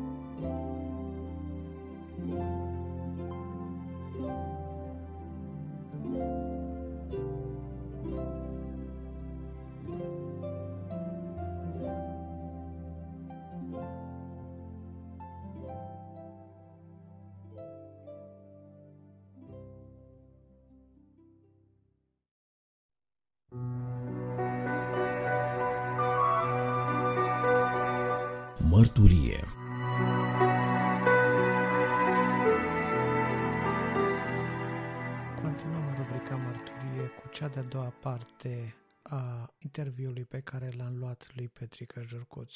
Pe urmă au trecut uh, câțiva ani, m-am căsătorit și am zis Domnului, știi ce, Doamne, acum nu voi fi eu evreu, da? Vezi că acum m-am așezat, nu mă mai ocup de prostii, m-am făcut cu minte, acum chiar așa, acum poți să fii mulțumit și tu. Ești destul de bun să mă primești. Da, da, da. Ma, față de ce am fost, eu știu ce am fost, Dumnezeu știe, am fost un copil foarte, foarte rău, un tânăr îngrozitor de rău, așa că am zis, acum, Doamne, eu sunt mulțumit și tu poți să fii mulțumit, acum suntem ok. Numai că Dumnezeu n-a considerat așa, pe în regulă. Și Dumnezeu mi-a dat o boală de rinic și în 90 am trebuit să îmi scoată un rinic, am fost operat.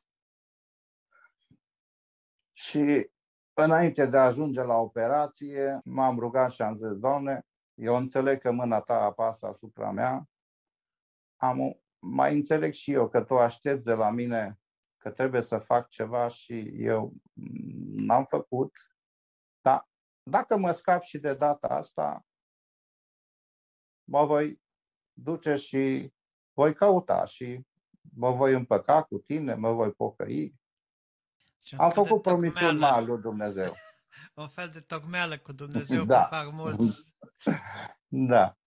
Și Dumnezeu m-a ajutat, am scăpat de operație, peste o săptămână am fost acasă și foarte, foarte curând am uitat de uh, promisiunea care am făcut-o lui Dumnezeu. Între timp uh, s-a îmbolnăvit soția. A avut apă la plămâni peste 2 litri jumate, dus-o la spital, am tratat-o. După patru zile mă cheamă medicul și îmi spune în birou, vă spun acum că până acum n-am avut curaj, dar n-am crezut că va scăpa. Și atunci am pățit ca și când uh, mi-am pierdut vederea. Am simțit că iar se frânge ceva în mine. Dar de data aceasta s-a frânt împotrivirea față de Dumnezeu în mine. Am înțeles că Dumnezeu este suveran și am înțeles că Dumnezeu poate să facă ce vrea cu fiii oamenilor. Da. A scăpat și soția, a venit acasă, i-am povestit și ei. Dumnezeu ne-a ajutat să ne cadă la îndemână un nou testament adus de la Baia Mare, satul mare, nu mai țin. Asta pe minte. când era prin ce ani? Prin 94, 93-94, cam așa okay. ceva. Și am început să citesc Noul Testament în sfârșit, am căzut la mână și am citit și am citit Noul Testament acasă și a doua zi am dus la lucru, că lucram acolo cu nevăzătorii la muncă. Și am obligat pe toată lumea din secție, că am avut un uh, radiocasetofon acolo în secție, și am obligat pe toată lumea să asculte Biblia. Nu i-am lăsat, atât m-am cetat cu ei, până toată lumea trebuie să asculte. A, era Biblia pe casete. Pe casete, da. Am înțeles. Și am pus și zilnic, am pus ca câte o casetă și zilnic am obligat, am spus, bă, dacă voi mă face să ascult muzică populară și tot ce vreți voi, trebuie să ascultați și voi. Corect. I-ai expus la radiații. da. Da. Și atunci, citind Noul Testament, am înțeles că dacă îmi predau viața în mâna Domnului Isus, care este Fiul lui Dumnezeu, care și-a dat viața pentru noi, atunci pot să mă împlinesc visul care l-am avut în 86, ca să fiu și eu evreu, un evreu în poporul lui Dumnezeu. Mai bine sunt copil în poporul lui da, Dumnezeu, da, că da. noi evrei nu suntem după sânge. Da, da nu Dumnezeu, evreu, născut, da. născut din sânge, ci da. născut din sângele lui Hristos. Și din Duh și adevăr. Și din Duh și de adevăr, da. Foarte și frumos. atunci ne-am uh, hotărât cu soția împreună și am înscris la catecheză. Acolo iar a fost o mare, mare încercare. Când ne-am înscris la începutul anului, prin, nu știu, ianuarie, februarie, nu mai țin minte. Și ăștia tot au amânat botezul. O, trebuia să fie undeva mai, nu a fost, trebuia să fie undeva în iulie, nu a fost. Și pe urmă, cu chiu, cu vai, a fost în uh, septembrie, la 1 septembrie 96. Eu am și spus la soția, mă, zic așa, dacă mai mult țin așa că ne amână, că nu se face botez, eu mă duc la oricare biserică unde mă botează pe mine, nu mă interesează, numai, numai să știu că am împlinit ce trebuie și ce sunt dator să împlinesc. Asta este cu omul, știi că omul se răzvătește împotriva Creatorului, dar eu dacă mă uit în urmă, în toți anii vieții mele, chiar și atunci când eu am întors spatele lui Dumnezeu, Dumnezeu nu mi-a întors spatele. Dumnezeu a așteptat, a așteptat că Dumnezeu știe și cunoaște totul, că Dumnezeu a știut că va veni o zi când mă voi întoarce din răzvătirea mea și mă voi întoarce la El și El a avut răbdare și de aceea și noi trebuie să avem răbdare cu semenii noștri, fiindcă nu cunoaștem planul lui Dumnezeu cu fiecare și noi nu putem ști dacă unul sau altul se va întoarce sau nu se va întoarce la Dumnezeu. Da. De aceea noi trebuie să facem cum spune Dumnezeu. Noi trebuie să semănăm cuvântul, dar nu este treaba noastră să Dumnezeu răsară. ploaie și îl face ploaie, să crească. Da. Sigur. Noi trebuie să semănăm cuvântul. Da, e încă un exemplu, încă o mărtărie a felului cum uh, Dumnezeu a folosit uh, suferința și zbaterile uh, existențiale ale unui om ca să îl îndrepte către acel punct din viață când să fie cu adevărat luminat, să-și deschidă ochii și să, zic, să zică în sfârșit înțeleg că Dumnezeu e tot puternic și că îi sunt dator să îl ascult și să slujesc.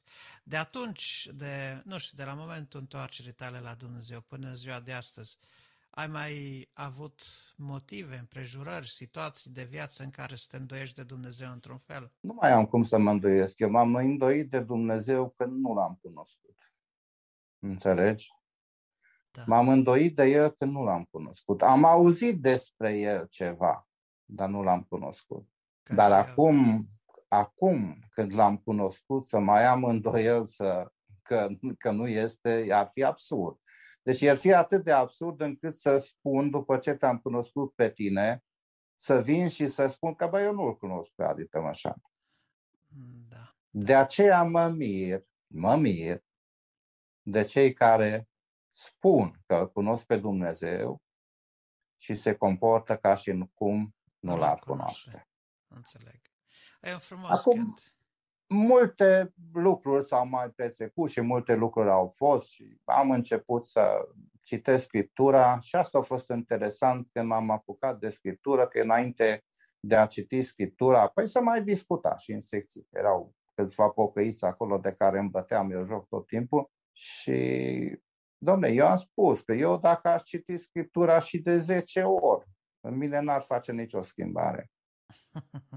Și a ajuns Ai să provocat citesc pe Dumnezeu. Da. Da, și a ajuns să citesc o dată ca să pornească această schimbare. Da. Dar când am început să citesc Scriptura, eu am luat o hotărâre. Că eu mă pun să citesc Scriptura și știu că nu voi înțelege tot ce este în Scriptură, dar totdeauna voi crede și voi susține că Dumnezeu are dreptate. Chiar și atunci când nu înțeleg. Da, e o abordare interesantă și pe care raționaliștii zilelor noastre nu o pot uh, accepta, știi?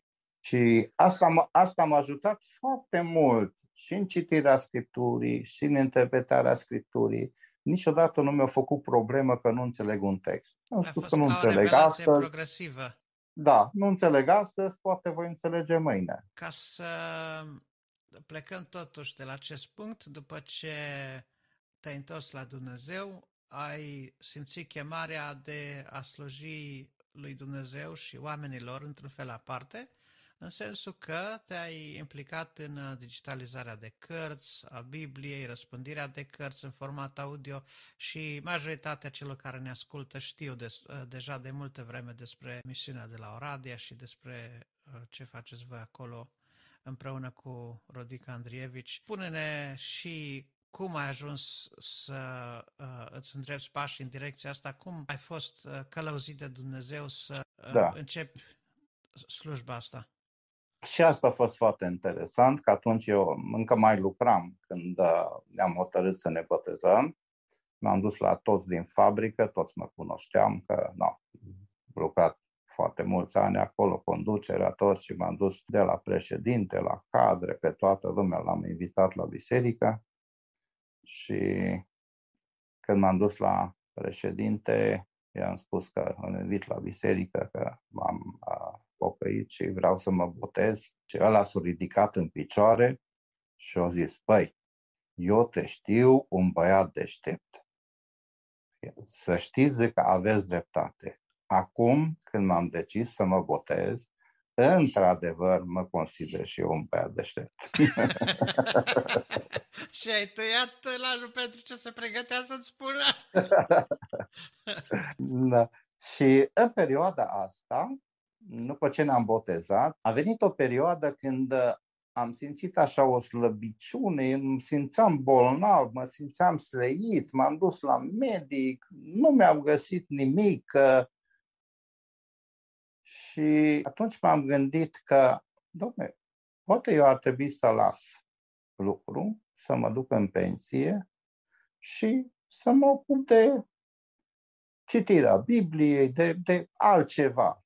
Să las pe faraon de acum încolo și să mă ocup de, de da. lucrarea Domnului. M-am și hotărât, m-am făcut actele, am ieșit în pensie, mi-au trecut bolile, n-am mai avut nimic.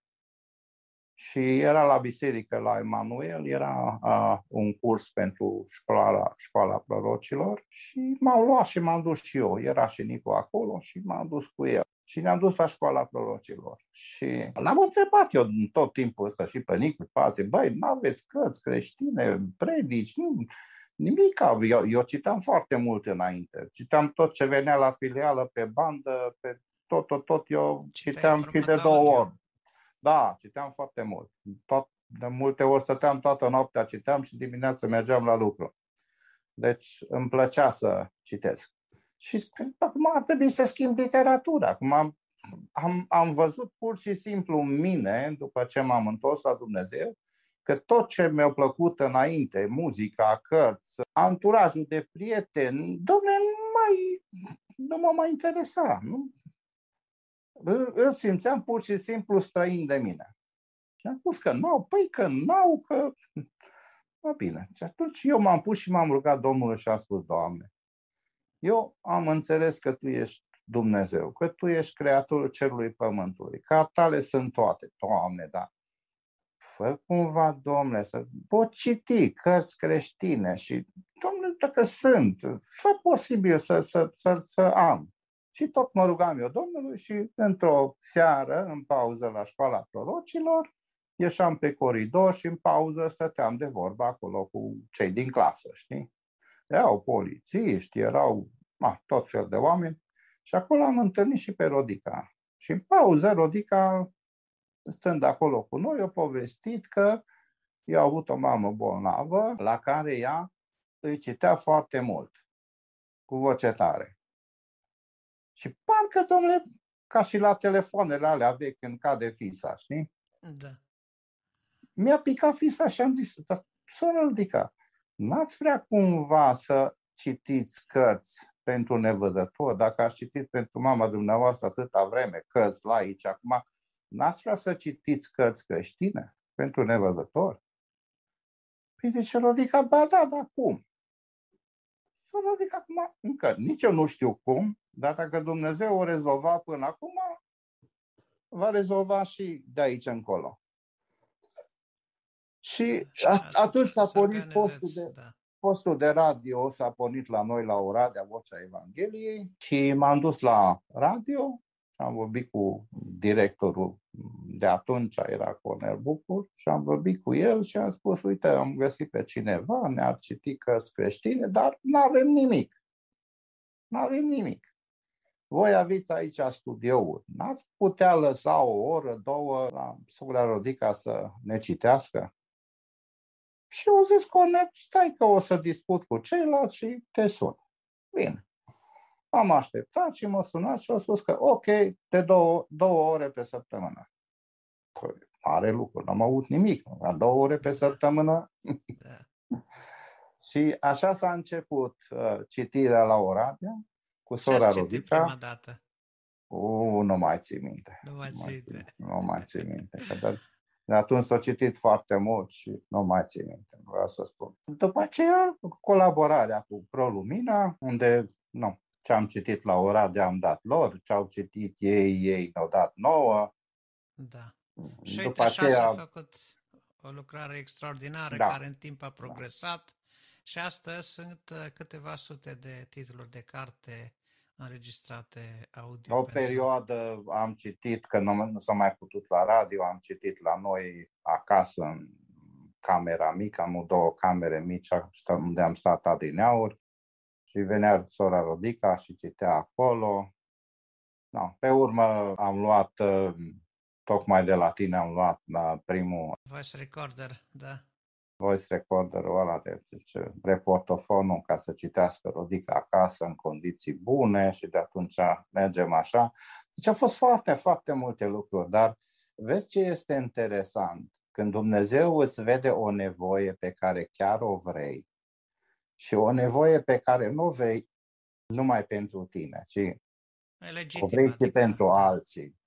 Dumnezeu împlinește. Atunci Dumnezeu, Dumnezeu vine, ajută, face și da. deschide căi și uși de care nu, nu te-ai fi gândit că exact. se poate.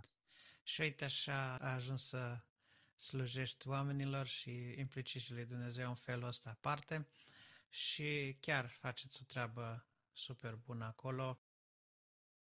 E, e foarte bine. E foarte bine și sper ca să țineți lucrarea asta vie cât veți avea putere și mai decât atât, să începeți să vă faceți ucenici, fraților, că nu știți, dacă nu mai puteți duce, trebuie să, să o credințați în mâini vrednice.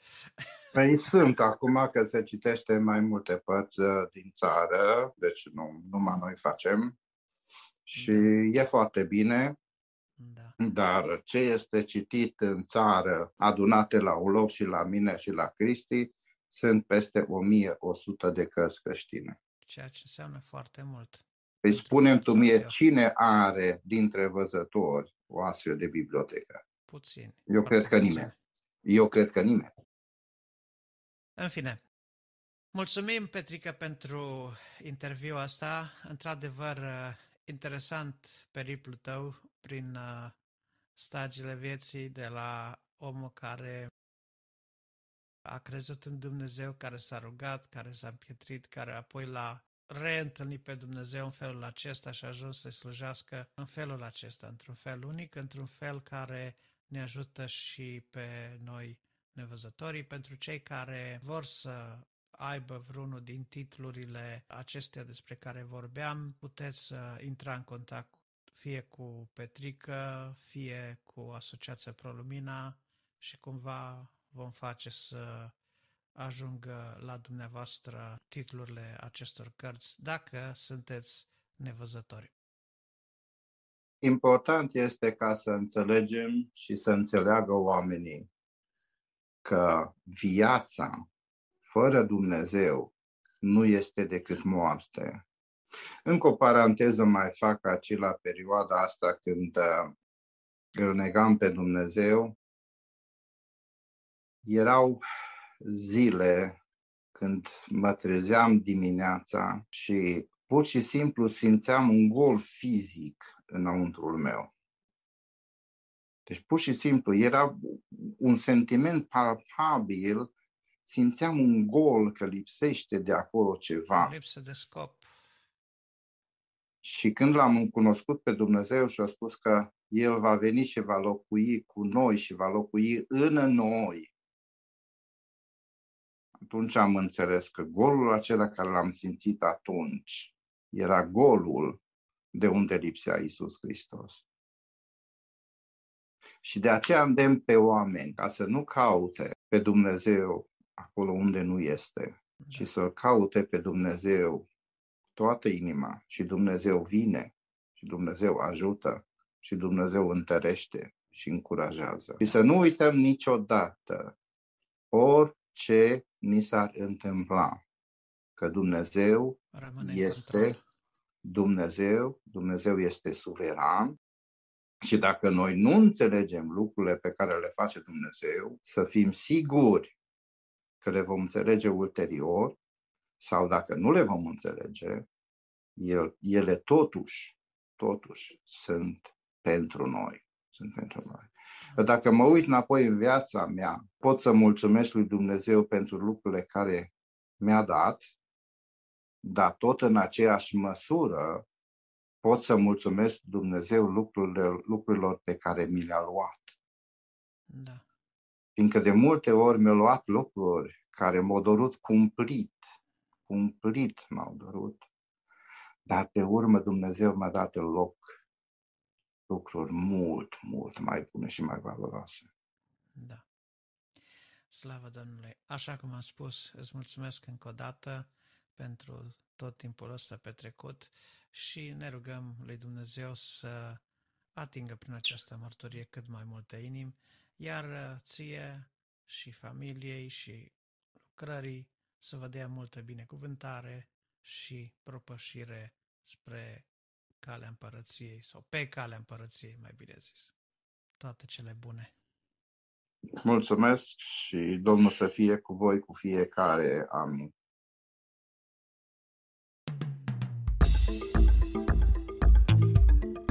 Enciclopedie cele ce urmează să mai ascultăm alte două rubrici din Momentele Creației, oferite prin bunăvoință celor de la Radio Voce Evangheliei Cluj. Puțin diferite, dar la fel de interesante amândouă. Râsul sănătos face mult bine organismului. Invitatul nostru, dr. Livius Percy, ne prezintă azi, la momentele creației, câteva beneficii ale acestui dar al lui Dumnezeu.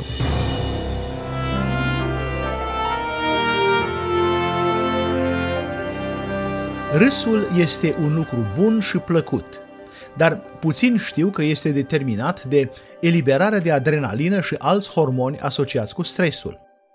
Dacă ești gâdilat sau dacă râzi la o glumă bună, este nevoie de participarea a cel puțin șapte centri din creier. Reacția începe cu producerea unor hormoni asociați cu stresul. Ritmul normal de respirație este întrerupt și sunt produși diferiți neurotransmisători inclusiv dopamina. Creierul interpretează gâdilatul și de aceea nu te poți gâdila singur, întrucât creierul știe că degele tale produc gâdilatul. Oamenii de știință cred de asemenea că atunci când începi să râzi, glandele salivare încep să secrete mai mulți compuși pentru sistemul imunitar. Sunt produse în cantități mari anticorpi și celule T care omoară virusuri. Pulsul inimii crește, la fel ca și tensiunea arterială, pentru a sprijini spasmele musculare rezultate în urma râsului. Aceste spasme musculare sunt de fapt un bun exercițiu aerobic. De fapt, un minut de râs sănătos este la fel de bun ca 10 minute de exercițiu fizic intens. În afară de faptul că întărește legăturile sociale, râsul este bun din mai multe puncte de vedere. Gâdilatul este un mod în care părinții stabilesc legături cu copilașii lor. Umorul cu bun simț poate înveseli inima și poate înviora sufletul. În plus, deși râsul nu pare să fie un argument în favoarea evoluției, poate fi ușor interpretat ca un dar al lui Dumnezeu pentru a ne înviora spiritul.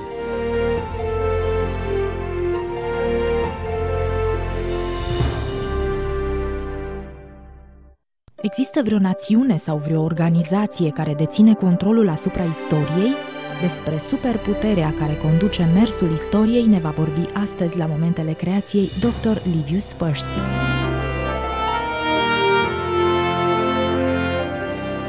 Istoria curge ca un râu care nu poate fi oprit de oameni. Curge de la creație spre judecata finală. Omul, prin natura sa, este o ființă rebelă care nu vrea să recunoască pe Dumnezeu, Creatorul, care este mult superior față de om. În răzvrătirea sa, omul a încercat să-l înlocuiască pe Dumnezeu cu întâmplarea și haosul. Dar evenimentele întâmplătoare nu pot crea ceea ce poate crea o minte inteligentă. Oamenii pot argumenta că nu se poate ca Isus Hristos să fie înviat din morți, deoarece cei mai capabili oameni de știință nu pot învia morții. Oamenii pot pretinde că prin educație se ridică deasupra așa numitului mit religios creștin, dar nu pot nega că atunci când fac lucrul acesta, ei de fapt creează un nou mit religios. Toată istoria își găsește semnificația în Isus Hristos și în toate etapele ei pot fi văzute amprentele lui Dumnezeu. Câte vreme omul este liber să vadă, aceste amprente nu vor fi ascunse de declarațiile arogante ale științei omenești. Oamenii pot tăgădui faptul că Dumnezeu deține controlul asupra istoriei și pot nega că toată istoria gravitează în jurul lui Isus Hristos. Pot încerca să polueze râul istoriei și chiar să-l ascundă, dar nu pot nega că oricâte încercări zadarnice au fost făcute, istoria continuă să-și numere anii înainte de Hristos și după Hristos. Hristos este Domnul istoriei și nu omul.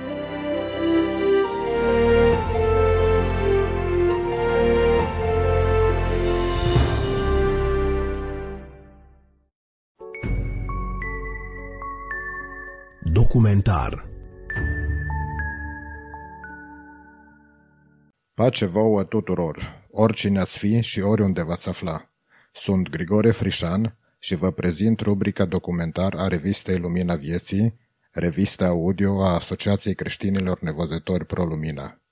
Pentru ediția curentă v-am pregătit câteva materiale informative preluate de la Alfa Omega TV. Audiție plăcută! Binecuvântat să fie Dumnezeu al cărui cuvânt de viață. Amin.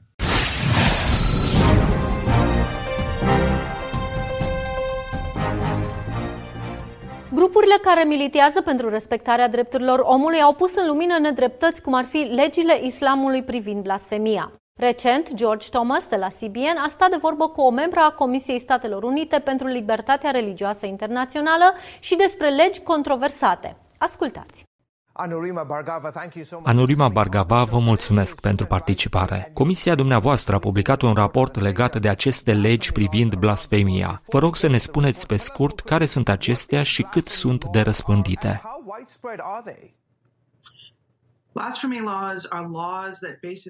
Legile privind blasfemia sunt legi care îi incriminează pe cei care îl insultă sau îl ofensează pe Dumnezeu. Orice faptă percepută de cineva ca fiind o insultă sau o ofensă la adresa lui Dumnezeu poate fi condamnată.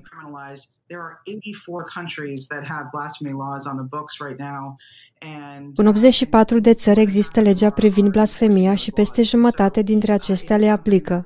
Am observat multe detenții și arestări ale diferiților indivizi. Aceste legi se mai folosesc și pentru a intimida comunitățile minorităților religioase din lume.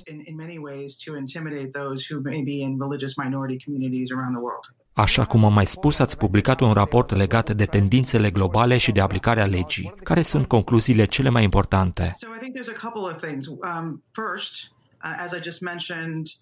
Avem câteva concluzii importante. În primul rând, așa cum am mai menționat, vedem aplicarea activă a legilor privind blasfemia în 43 din 84 de țări în care există această lege. În țările în care se aplică în mod activ am observat în perioada 2014-2018 732 de cazuri în care oamenii au fost urmăriți în justiție potrivit legilor privind blasfemia.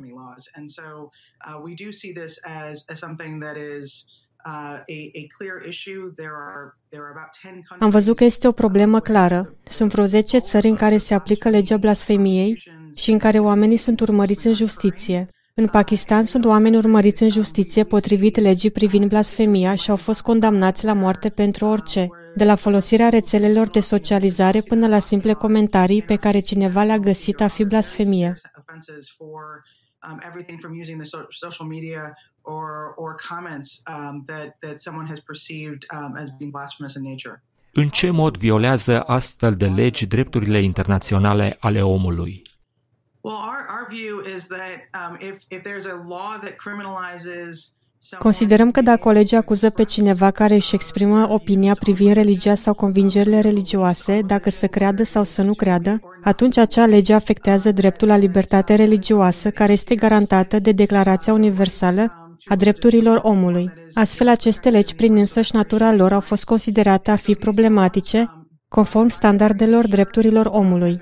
Aplicarea acestor legi, mai ales din cauza formulării lor, este foarte vagă. Din aceste motive am găsit de-a lungul anilor în mod repetat că legile privind blasfemia nu sunt după standardele drepturilor omului. În ciuda unor încercări de a abroga aceste legi, țări ca Pakistanul, Egiptul sau Turcia continuă să le aplice, nu-i așa? Și le aplică cu rigurozitate. Din nefericire am văzut în 2020 și continuăm să vedem aplicarea acestor legi și chiar o intensificare a aplicărilor în Pakistan, de exemplu. Astfel, acest fapt reprezintă o preocupare continuă pentru Comisia Statelor Unite pentru Libertatea Religioasă și pentru instituțiile privind apărarea drepturilor omului din întreaga lume.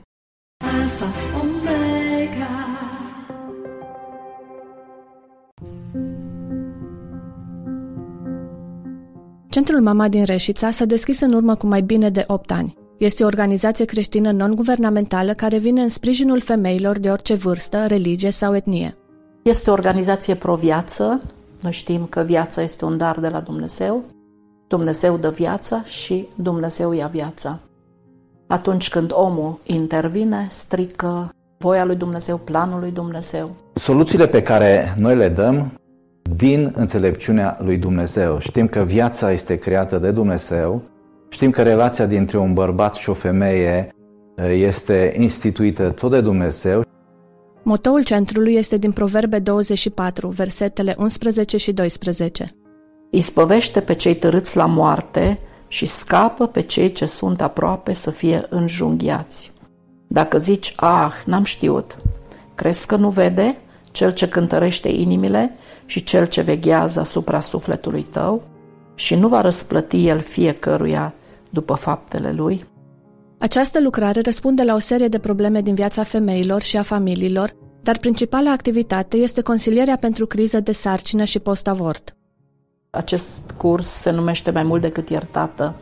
Femeile au nevoie și de vindecarea sufletului și de eliberare în viețile lor. Au făcut peste 50 de femei acest curs la Centru Mama din Reșița și am văzut rezultate deosebite în viețile lor. Cuvântul Dumnezeu spune că Dumnezeu este Cel ce dă viață și că omul nu are niciun drept în a suprima viața, chiar dacă ea este în pântecul femeii. Și totuși se întâmplă acest lucru și, din păcate, țara noastră are o lege prin care avortul este legal și are efecte negative asupra uh, țării noastre, asupra vieții de cuplu.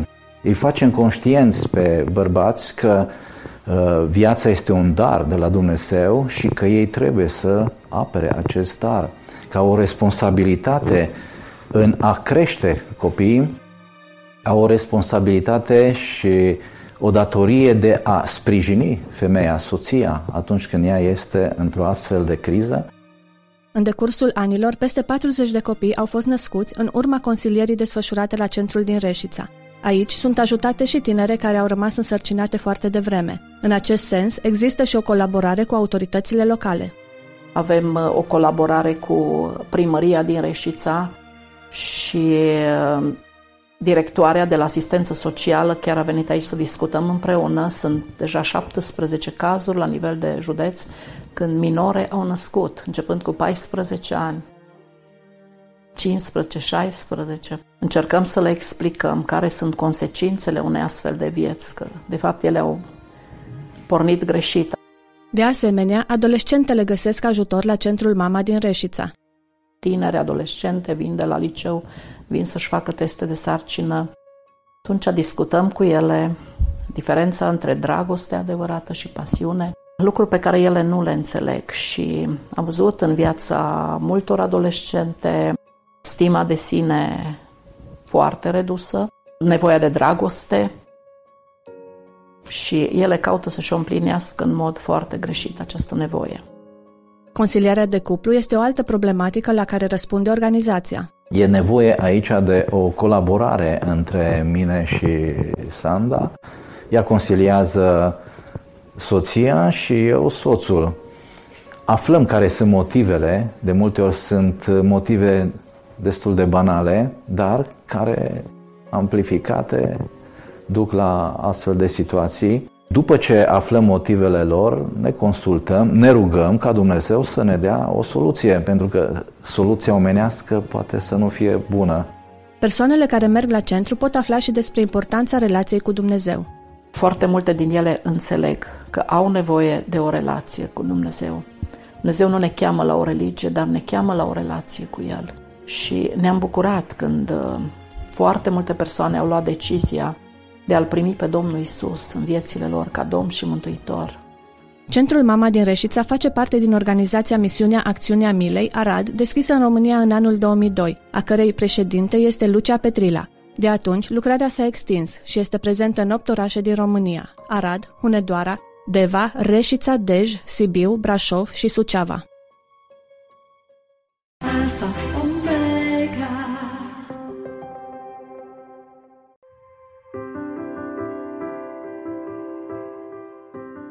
Literatura creștină, pe lângă studierea Bibliei, ajută credincioșii să-și trăiască viața de credință zi de zi. Fănel și Monica Șerban conduc editura Neemia din Brașov de câțiva zeci de ani. Am început să, să ne implicăm în editura Neemia și aceasta este pasiunea noastră, să dăm mai departe Evanghelia lui Isus Hristos. Suntem implicați în această lucrare și uh, reprezentăm uh, prin editura Neemia uh, uh, și slujirea uh, acestui om al lui Dumnezeu acest om al lui Dumnezeu este Derek Prince, despre care Fănel Șerban spune că a avut îndrăzneala să abordeze subiecte care erau mai puțin discutate în timpul său. Când el a predicat despre uh, eliberare, uh, despre a scoate demoni, despre uh, a fi deslegat de blesteme, uh, nu prea exista uh, nimeni care să abordeze un asemenea subiect. Alături de soțul ei, Monica Șerban și-a dorit să poată ajuta alți oameni să audă Evanghelia lui Isus Hristos și să-și trăiască viața de credință conform Scripturii. Este o pasiune comună care a determinat să se implice în zona editării de carte. S-a trezit în mine gândul și pasiunea ca să lucrez într-o editură, să fac parte din această lucrare de editare de cărți, uh, tocmai pentru a ajuta oamenii care poate nu se uită la televizor sau uh, nu au parte în biserica lor de o anumită învățătură, să aibă acces la învățătură creștină care să-i aducă mai aproape de Dumnezeu. Editura Neemia se află într-un parteneriat cu organizația Derek Prince Ministries și reprezintă această lucrare în România. Ceea ce este cel mai important pentru mine, că reprezintă această lucrare, este să știu că uh, duc mai departe uh, o slujire a unui om care l-a, l-a prezentat atât de frumos pe Hristos până la uh, ultimele zile ale vieții sale. Un om de integritate ireproșabilă, de dedicare ireproșabilă. Tematica abordată în cărțile lui Derek Prince, care sunt publicate la editura brașoviană, este diversă și foarte practică. Cel mai cunoscut domeniu este cel de liberare, prin cartea Binecuvântare sau Blestem, Tu alegi. Dar sunt multe altele. De multe ori când uh, cineva se gândește la Derek Prince, se gândește la acest sector, dar el abordează teme legate de căsnicie, de divorț, de post, rugăciune, Israel, lucrarea Duhului Sfânt pe toate aspectele, învățătură de fundament, vindecare, uh, administrarea finanțelor. Într-o emisiune la Alfa Omega TV, Fănel Șerban a prezentat câteva cărți. De fapt, este o compilație de uh, mai multe titluri. Avem șase, șase titluri. Schimbul divin de la cruce, care este uh, învățătură de început, da? de evangelizare, apoi cum să treci de la blestem la binecuvântare, legată de Duhul Sfânt. E, e o carte de echipare a credinciosului. Cartea Puterea numelui său este o carte prin care îl prezintă pe, pe Dumnezeu prin prisma uh, numelor uh, pe care Dumnezeu le prezintă în Scriptură. O altă carte și uh, despre care am vorbit des, legată de identitate, legile războiului spiritual. Da? E o carte destul de solidă. Care conține învățătură despre cum anume să fie echipat și cum, care este identitatea în Hristos, care este uh, conflictul vremurilor de pe urmă, vorbește despre uh, atmosfera pe care Anticristul o va duce la sfârșitul vremurilor de pe urmă, și anume umanismul, ceea ce îl vedem uh, înflorind. Și, na, bineînțeles, ca iubitor al Israelului, uh, tot timpul uh, de ce Israel este o carte chiar o, o cărticică mai nouă uh, pe care noi am scos-o uh, anul acesta. În baza unei mai vechi colaborări, Alfa Omega promovează cărțile care apar la editura Neemia din Brașov. Alfa Omega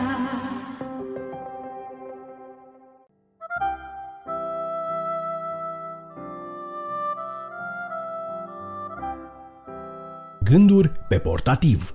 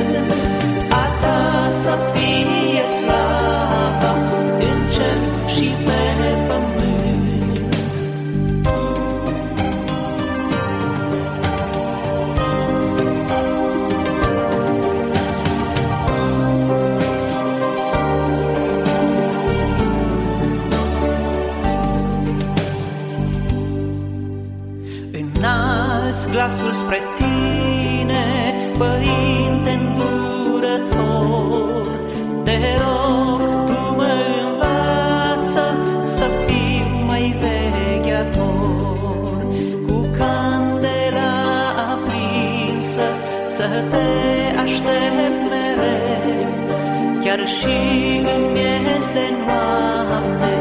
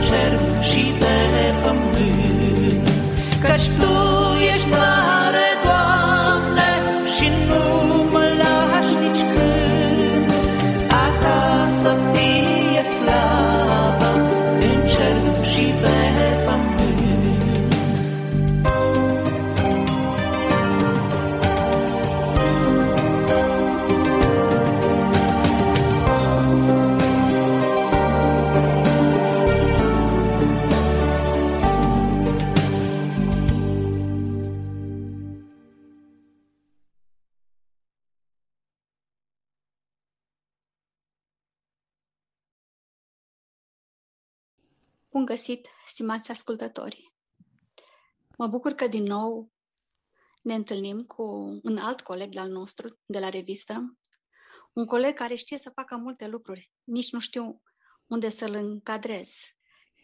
Electronist, electrician, sunetist, uh, nu știu ce să mai spun, că se pricepe și la redactare de texte și la predicare și mai nou și la cântare.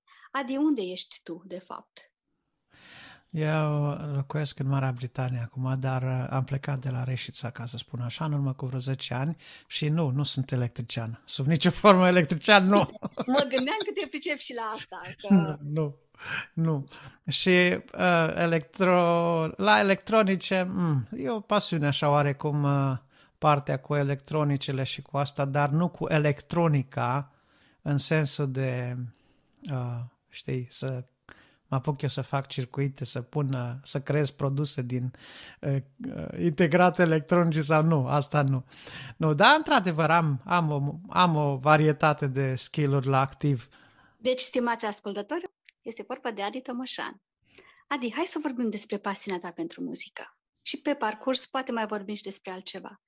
Unde a început? Cum ți-ai descoperit și această înclinație? Pasiunea mea pentru muzică a început la biserică. Eram copil când am început să merg la o biserică penticostală în Reșița, prin anii 80 și ceva. Și acolo era orchestră, era cor, era fanfară, era o grămadă de muzică și, bineînțeles, cântări în comun, cât cuprinde. Însă, la drept vorbind, mi-am descoperit uh, oarecum, aș zice așa, pasiunea sau talentul pentru muzică, mai mult uh, plecând de la partea instrumentală. Am fost fascinat dintotdeauna de acordeon, încă de când eram mic, când vedeam acordeoniști, cum le umblă degetele pe clape, pe baș. Mi se părea că e o chestie atât de tare și atât de uh, incredibil de uh, complicat de făcut, încât uh, nu puteam să-mi iau ochii de la ei. Pe vremea aia mai vedeam, eu mi-am pierdut uh, vederea mai târziu, la vârsta adultă. Și așa că undeva pe la vârsta de 8 ani, după câteva tertipuri așa de discuții cu taică miu, uh, a făcut lucrul ăsta bun pentru mine, în sensul că a hotărât să-mi cumpere un acordeon. Am avut un acordeon cu 48 de bași și am început să învăț pe el, să trag de el așa după ureche, cum am știut. M-a urmărit televizorul, radioul, mai asta. Uh, din păcate, cu partea de orchestră nu prea m-am putut împăca în sensul că fiind uh, elev la Timișoara, la Ambliopi, vac- uh, vacanțele eram la Reșița, în rest, timpul anului școlar la, la Timișoara nu prea era practic să fiu în orchestră sau lucruri de felul ăsta, însă tot așa de devreme, undeva de prin clasa 5-a, am cântat la un alt instrument pe care n-am mai pus mâna de ani de zile și pe care mi-aș dori să-l reîmprospătez acum, să nu mai spuneți la nimeni, am cântat la mandolină. Wow! da. Sună bine mandolina. Da. Deci, cam asta este acordeonul, prima dragoste. Aș zice că mandolina a fost ceva interesant. și mai suflu puțin prin muzicuță și cam atât la capitolul instrumente. Și na, am prin extensie de la acordeon la orgă la asta a fost doar o chestiune de timp și de practică, dar dacă e să aleg între cele două, clar acordeonul e prima alegere. Și pe urmă, mai târziu, așa, am uh, descoperit că pot cânta și cu vocea și cred că undeva prin anii adolescenței am început practic să cânt uh, uh, în biserică și cu vocea și cu acordeonul. Mai târziu, când eram pe la 18-19 ani, cred că chiar cântam destul de mult, destul de des și s-a nimerit că am avut vreo doi frați, nu cu mult mai în vârstă ca mine, care au venit și au zis, băi, dar tu ești așa, pe stil penticostal, ne place asta, de ce nu înregistrezi și tu ceva? Și unul dintre ei, pe vremea aia, 95, cam așa ceva, era plecat prin Franța, nici nu prea știam eu ce ar implica să înregistrez albume de muzică și așa. M-am interesat asta, el a zis, băi, uh, încearcă să găsești ceva să poți înregistra în condiții bune și eu te sponsorizez. Și, mă știu, m-a trimis 200 de dolari, am mai pus eu ceva peste și, nu știu, cred că mai fost și alții care au mai pus mărunțișul și așa am plătit primele ore de studio um, asta ceva mai târziu, deja cred că era unde ai înregistrat? Prin anii 2000 studio? când am înregistrat. La Studio Mesaj în, în Cluj. În Cluj, da. Uh-huh. Acum Studio Mesaj nu mai există. Da, da, cred că nu mai există. Dar, um, mă rog, se, acolo cred o TV acum, cred că, unde era înainte Studio Mesaj. Și așa a luat uh, ființă primul album, Închinare, Uh, asta conține patru melodii care sunt uh, versuri și muzică în compoziție proprie, uh, cinci care sunt cântări vechi, culese așa de prin biserici, cântări, acele cântări din harfele bisericești, dacă pot să spun așa. Iar al doilea album, care a apărut, cred că prin 2003, dacă nu mă înșel, ăla este un stil uh, jumate pop, jumate popular, aș spune. Uh-huh. Cred că uh, știu, am ascultat. Da, armonii neuitate. Uh-huh, Ăla uh-huh. este în întregime cu cântări uh, uh, fără autor, cântări așa, scrise prin caiete de cântări, prin harfe, cântări mai vechi, cântări mai uh, cu uniți de uh, muzică populară românească, ceva în genul ăsta. Uh, nu se putea să nu ating uh, sfera asta dacă tot cânt la acordeon, nu? Absolut. Trebuie să te regăsești în ceea ce faci, nu? Da. Uh, ce vreau să te întreb, unde te regăsești tu mai mult, Adi? Pentru că și predici, și cânți, uh, slujești și la butoane. Unde e punctul tău forte? Sau unde crezi tu că este? Nu știu, uh, sincer să spun. Asta ar trebui mai degrabă ce din jurul, nostru, uh, din jurul meu să spună mai bine. La ce e... mă prece mai bine. Da, este adevărat, dar tu unde te regăsești? Um, ca să fiu absolut onest, uh, muzica mă încântă și îmi place să cânt Domnului, îmi place uh, cântarea în sine. Muzica uh, să o ascult, de asemenea mă liniștește și mă pune într-o stare uh, uh, emoțională bună și bineînțeles că are și partea de uh, îndemn și de așa, dacă e o muzică cu versuri bune și asta.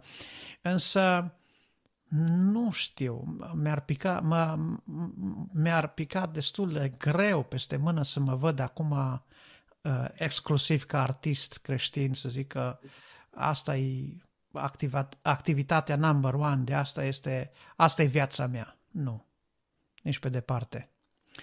Uh, pe de altă parte, cred, sau tindeam să cred la un moment dat că mai degrabă poate am mai multă chemare pentru vorbit decât pentru cântat. Um, și într-o altă direcție vorbind, uh, nu știu, cred că Dumnezeu a fost uh, la cărma tuturor lucrurilor când uh, interesul meu pentru diferite activități s-a îndreptat într-o parte sau într-alta. Adică după vârsta de 30 de ani, când mi-am pierdut vederea, am intrat în sfera tehnologiei. De acolo a venit mai târziu la câțiva ani interesul pentru web design, după aia editarea audio, fenomenul podcast de acum vreo 5 ani și uite așa m-am ales și să fiu și acordeonist și cântăresc și predicator și ITist și podcaster și blogger și tot ce vrei. Ai resimțit uh, perioada asta de pandemie ca un fel de blocaj în a-ți împlini menirea ta ca slujitor? Uh, not really. Nu, nu cred.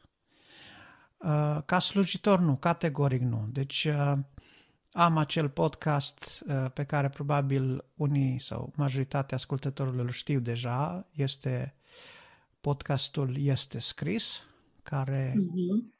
Uh, este un podcast creștin, podcastul meu personal. El este unealta prin care îmi exprim gândurile, mesajul, tot ce am legat de Sfânta Scriptură. De asemenea, este un podcast de carte, pentru că îmi place foarte mult să citesc, deci un podcast de carte creștină, o mici prezentări, recenzii de carte.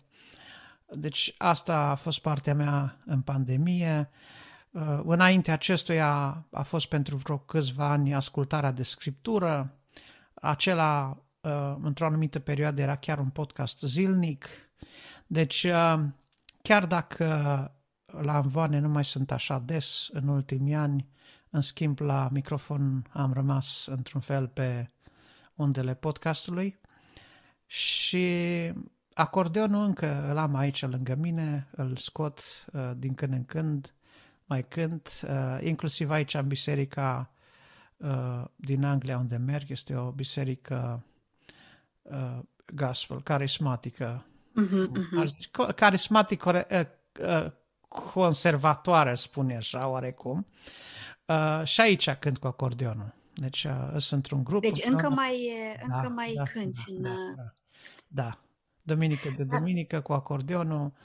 Uh, într-adevăr alt stil, alt, dar uh, ei încă, încă folosesc stilurile de imnuri vechi în biserica. Asta vreau să te întreb. Cum da. primesc da. englezii muzic specificul tău românesc? Pentru că vrând nevrând vii, te duci că e puțin acolo. diferit, e puțin diferit, dar... Adică ești, le place? Adică da, agrează, da, da, rezonează da, da, da, cu sigur. Și în foarte, multe, în foarte multe rânduri chiar m-au rugat să cânt cântări românești și le-am tradus vers cu vers despre ce e vorba și le-am cântat în românește și au fost încântați și ei la rândul lor. Și da, acum întâmplarea face că eu nu trebuie neapărat să mă țin de un stil uh, autentic românesc, să spun așa, când uh, cânt cu ei, dar uh, pe aici, pe acolo, dacă vreau să adaug un pic de colorit diferit, chiar... Floricele, așa. Chiar umple frumos. Melos românesc. da. Um, vreau să te mai întreb, ce perspectivă mai ai în direcția asta? Vrei să mai scoți un album? Mai ești interesat? Nu știu. Nu, nu spun niciodată, niciodată. Sau uh, să faci o colecție de cântări englezești nu, Știu nu, cântat nu, în stil nu, românesc sau... Nu, nu, nu, asta nu, asta nu. Nu te regăsești? Nu, dacă, dacă scoate uh, un album nou uh, categoric în românește. Da, e limba în care te regăsești, nu? Chiar exact. dacă... Și alta, e alta expresia poetică sau feeling-ul pe care l-am vis-a-vis de expresia poetică față de ok, eu vorbesc bine englezește, dar uh, nu pot să spun că pot prinde nuanțele poetice uh, în engleză așa cum le prind în românește și pentru mine mesajul unei cântări înseamnă foarte mult. Mi-ai spus că ai și compus. Da. Uh, chiar mi-ai spus la un moment dat că cineva ți-a cerut o cântare pentru ca să fie înregistrată. Da. Uh, vrei să mai mergi în direcția asta a compoziției sau este doar o chestie de inspirație de moment? Adică îți propui să faci din asta un mod în care să-L slujești pe Dumnezeu? Uh, nu știu dacă îmi propun să fac asta. Probabil că dacă mi-aș propune în mod expres, uh, ar fi un fel de așa de mers pe sârmă. Că După cum știi, inspirația nu vine când o programezi, altfel nu s-ar mai chema inspirație.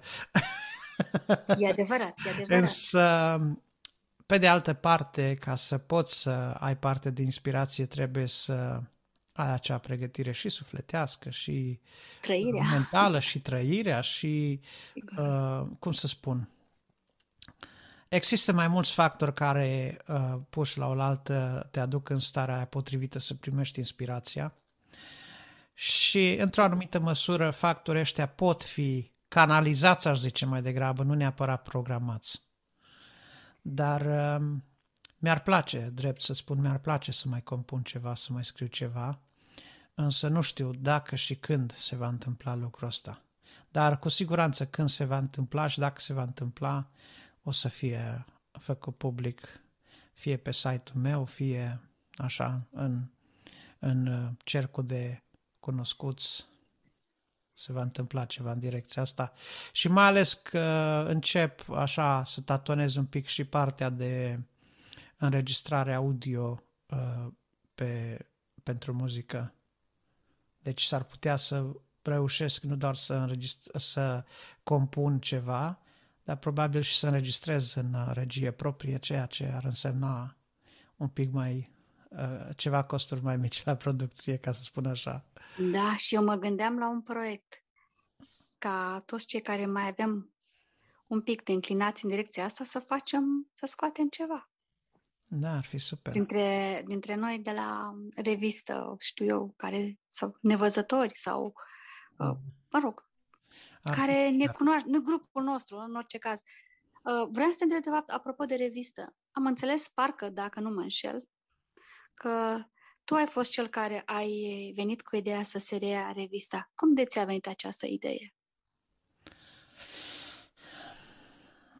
Nu știu ce să spun așa, nu... Adică a fost un declic, a fost așa... Uh, a, pentru că te mai... și, ai a... și multă muncă, ai și da, muncești da. mult la chestia asta, adică ți-ai da. asumat, uh, adică ok, hai să facem, dar să facă alții. Nu, tu ți-ai zis, hai să facem, dar fac. Da. Cum de ți-a venit ideea asta?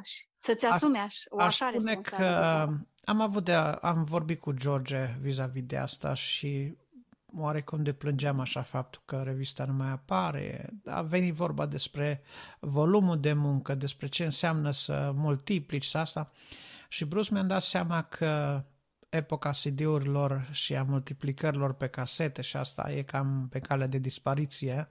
Da. Și am zis lui George, ce ar fi să punem să pornim din nou revista, dar să facem podcast. Și Georgia s-a gândit, i-am explicat ce implica, să hai să o facem. Și uite așa a repornit revista Lumina Vieții.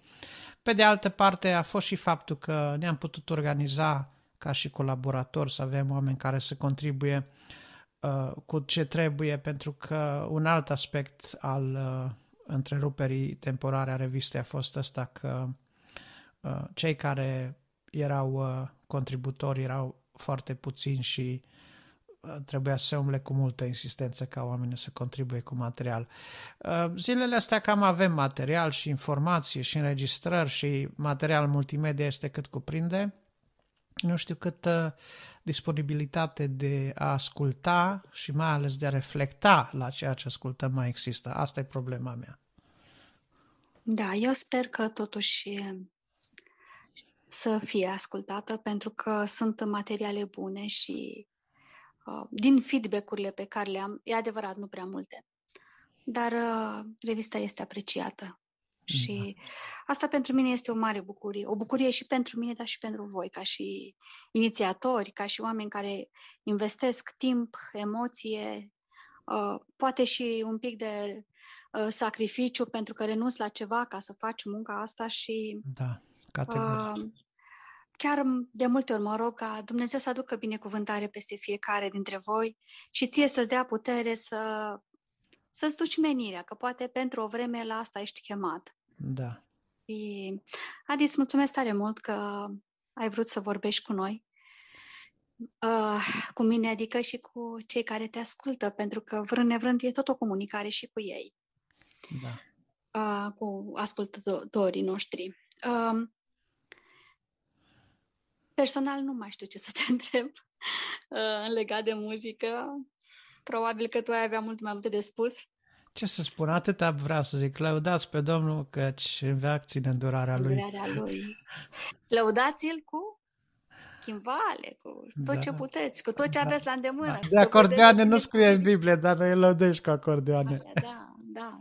Cu fluiere, dacă le aveți și Așa, mari. fluiere, dar le sunt menționate. Da. Uh, Stimați ascultători, uh, vă mulțumesc că ne-ați fost uh, alături. Și Adi, ce să zic? Uh, Mă bucur că faci ceea ce faci. Mă bucur că ești binecuvântare pentru noi, toți.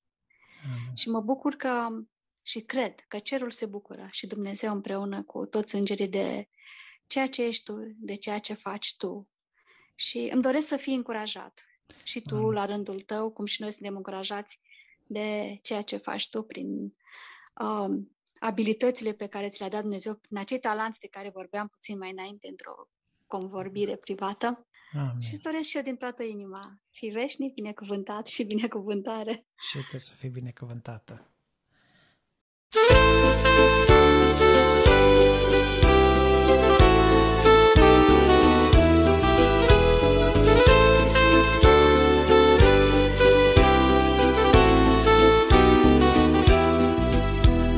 Sună harpa laudei mele numai pentru Dumnezeu, la nevoi și la durere, aleluia, îi cânt eu.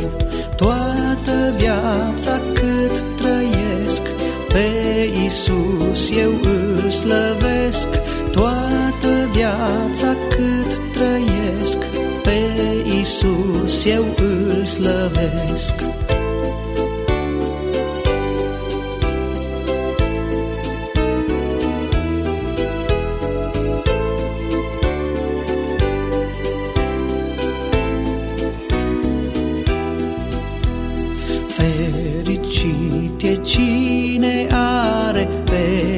Isus în ajutor, cine lui îi se supune și îi e ascultător.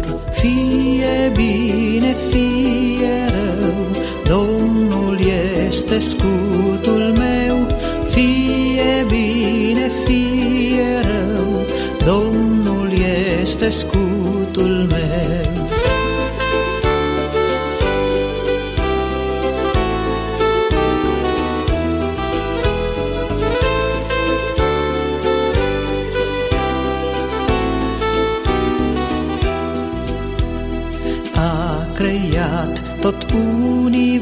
Universul Domnul prin al său cuvânt pe bolnavi îi vindecase când umblata pe pământ. Și pe mine m-a creat mântuirea apoi mi-a dat. Și pe mine m-a creat mântuirea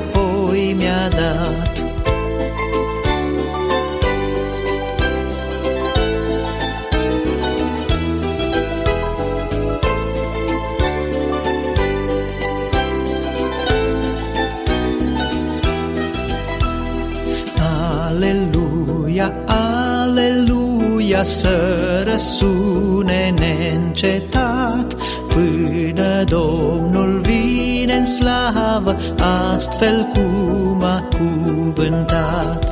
Deci și tu, inima mea, cântă până-l vei vedea. Deci și tu, inima mea,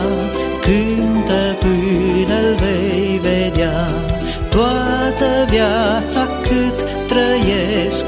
Pe Iisus eu îl slăvesc. Toată viața cât trăiesc.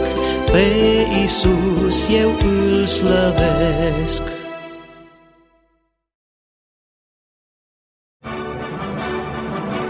Info Pro Lumina.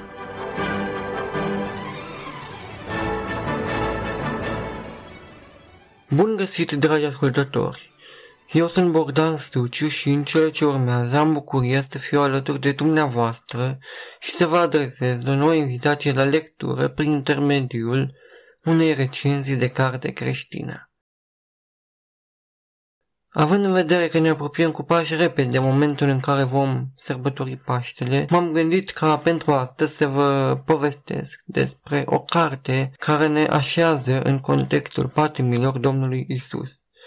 O carte despre care probabil dintre dumneavoastră se auzi vorbindu-se, și anume Cămașa lui Hristos, scrisă de Lloyd Douglas. Acțiunea cărții este plasată în vremea împăratului Tiberius, iar personajul principal este Marcellus Gallio, tribunul Marcellus Gallio, fiul senatorului roman Marcus Lucan Gallio. Din cauza faptului că și-a atras antipatia prințului Gaius, fiul vitega lui Tiberius, Marcellus este nevoit să părăsească Roma pentru a prelua comanda fortului din Minoa, un loc detestat de soldații romani, un loc deșertic situat la mare depărtare de orice zonă locuită. Cei care compuneau această garnizoană erau un grup de soldați și ofițeri căzuți în disgrație, trimiși de conducătorii armatei cât mai departe de citatea eternă, a căror prezență nu era dorită acasă. În același timp, Zona era sub amenințarea permanentă a unor beduini agresivi, în așa fel încât șansele ca cei trimiși în Minoa să se mai întoarcă la Roma în viață erau minime. Astfel, detașarea în acest fort echivala cu condamnare la moarte. În acest context, Marcellus s-a aflat în fața unei provocări, aceea de a-și impune autoritatea față de subalternii săi și de a stabili o relație de colaborare cu aceștia, o relație bazată pe fermitate, dar și pe o abordare corectă, ceea ce uh, i-a atras respectul camarazilor săi de arme. Pe când era detașat la Minoa, Marcellus a avut ocazia să conducă un detașament de soldați și să meargă la Ierusalim alături de acesta pentru a supraveghea buna desfășurare a sărbătorilor pascale iudaice și pentru a preveni o eventuală răscoală împotriva romanilor. Trebuie menționat faptul că la acea vreme, printre popoarele pe care Imperiul Roman le domina, era și poporul evreu. Ajung la Roma, Marcellus primește împreună cu trupa sa misiunea de a se ocupa de o execuție, de execuția lui Isus din Nazaret, un personaj controversat al vremii și a cărui moarte era cerută cu insistență și cu violență atât de preoții evrei cât și de mulțimile pe care aceștia le instigaseră. Crucificarea l-a zgudit profund pe Marcelus, iar după răstignire, soldații și-au împărțit hainele Domnului Isus și au tras la sort pentru cămașa sa, cămașa revenindu-i chiar tribunului. Ulterior, pliciului, pe când se aflau soldații romani adunați la o masă oferită de guvernatorul Pilat, Marcelus este constrâns de guvernator să îmbrace cămașa lui Hristos.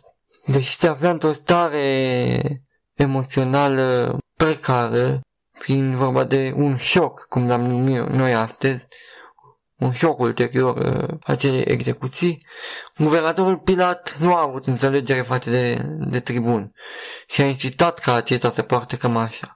Contactul cu, cu cămașa l-a aruncat pe Marcelus într-o stare de dezechilibru emoțional și mai puternică, făcându-l să piardă aproape orice contact cu realitatea. Sprijinit de credinciosul sclav Demetrius, tânărul a fost dus acasă unde a petrecut câteva zile alături de familia sa, iar ulterior s-a îndreptat către Corint în speranța că acolo se va putea vindeca.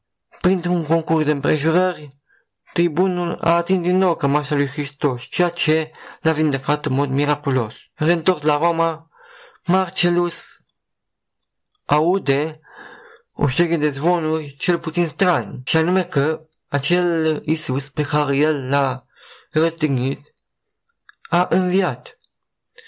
Aceste informații au ajuns și la urechile împăratului Tiberius, un individ pasionat de tot ce era legat de vrăjitorie, de spiritism, de ocultism. Acesta l-a chemat pe Marcelus, interesat să afle despre experiența asta cu cămașa lui Hristos, despre răstignire și despre zvonurile legate de înviere. Astfel, tribunul a fost trimis în Iudeea pentru a desfășura o cercetare și pentru a confirma sau a infirma respectivele informații. Acestea sunt câteva lucruri legate de carte, câteva lucruri legate de acțiune. Mai departe, nu ați vrea să dau mai multe detalii pentru a vă lăsa dumneavoastră plăcerea de a descoperi continuarea. Iar eu aș vrea doar să vă mai aduc în atenție câteva argumente pentru care cred că v-ar plăcea să citiți Cămașa lui Hristos, dacă nu ați făcut-o deja. Un argument se referă la contextul istoric. Prin internetul cărții veți putea urmări secvențial caracteristici ale vieții din Roma antică, intrigile specifice din Palatul Imperial de la acea vreme, atmosfera, adversitățile care caracterizau relațiile dintre, dintre conducătorii romani. Pe de altă parte, veți putea urmări relațiile dintre farisei, evrei și reprezentanții Imperiului Roman, tot la fel acestea sunt surprinse secvențial. În același timp, veți putea descoperi momentele de început ale comunității de urmași ai Domnului Hristos în chiar primele zile de după înălțarea la cerul a acestuia și veți putea întâlni și nume de personaje biblice, cum e de exemplu Apostolul Petru sau ucenicul Ștefan, Stefanus, cum este el numit în carte, în fapt fiind vorba despre arhidiacolul Stefan, acela care a fost uh, cel care și-a dat primul viața pentru Domnul Isus. Citea sunt cele câteva motive, câteva argumente pentru care cred că vă veți bucura de această carte, așa cum m-am bucurat și eu. Iar uh, înainte de a încheia, aș vrea să mai spun că romanul Cămașa lui Hristos este accesibil și în varianta audio pentru ascultătorii nevăzători ai revistei Dumnezeu Vieții, uh, el fiind înregistrat la Oradea. Atâtea fiind spuse, vă mulțumesc pentru atenția acordată, vă doresc sărbători liniștite, cu sănătate, cu pace și bucurii și mi-au rămas bun de la dumneavoastră cu salutul creștin, Hristos a înviat.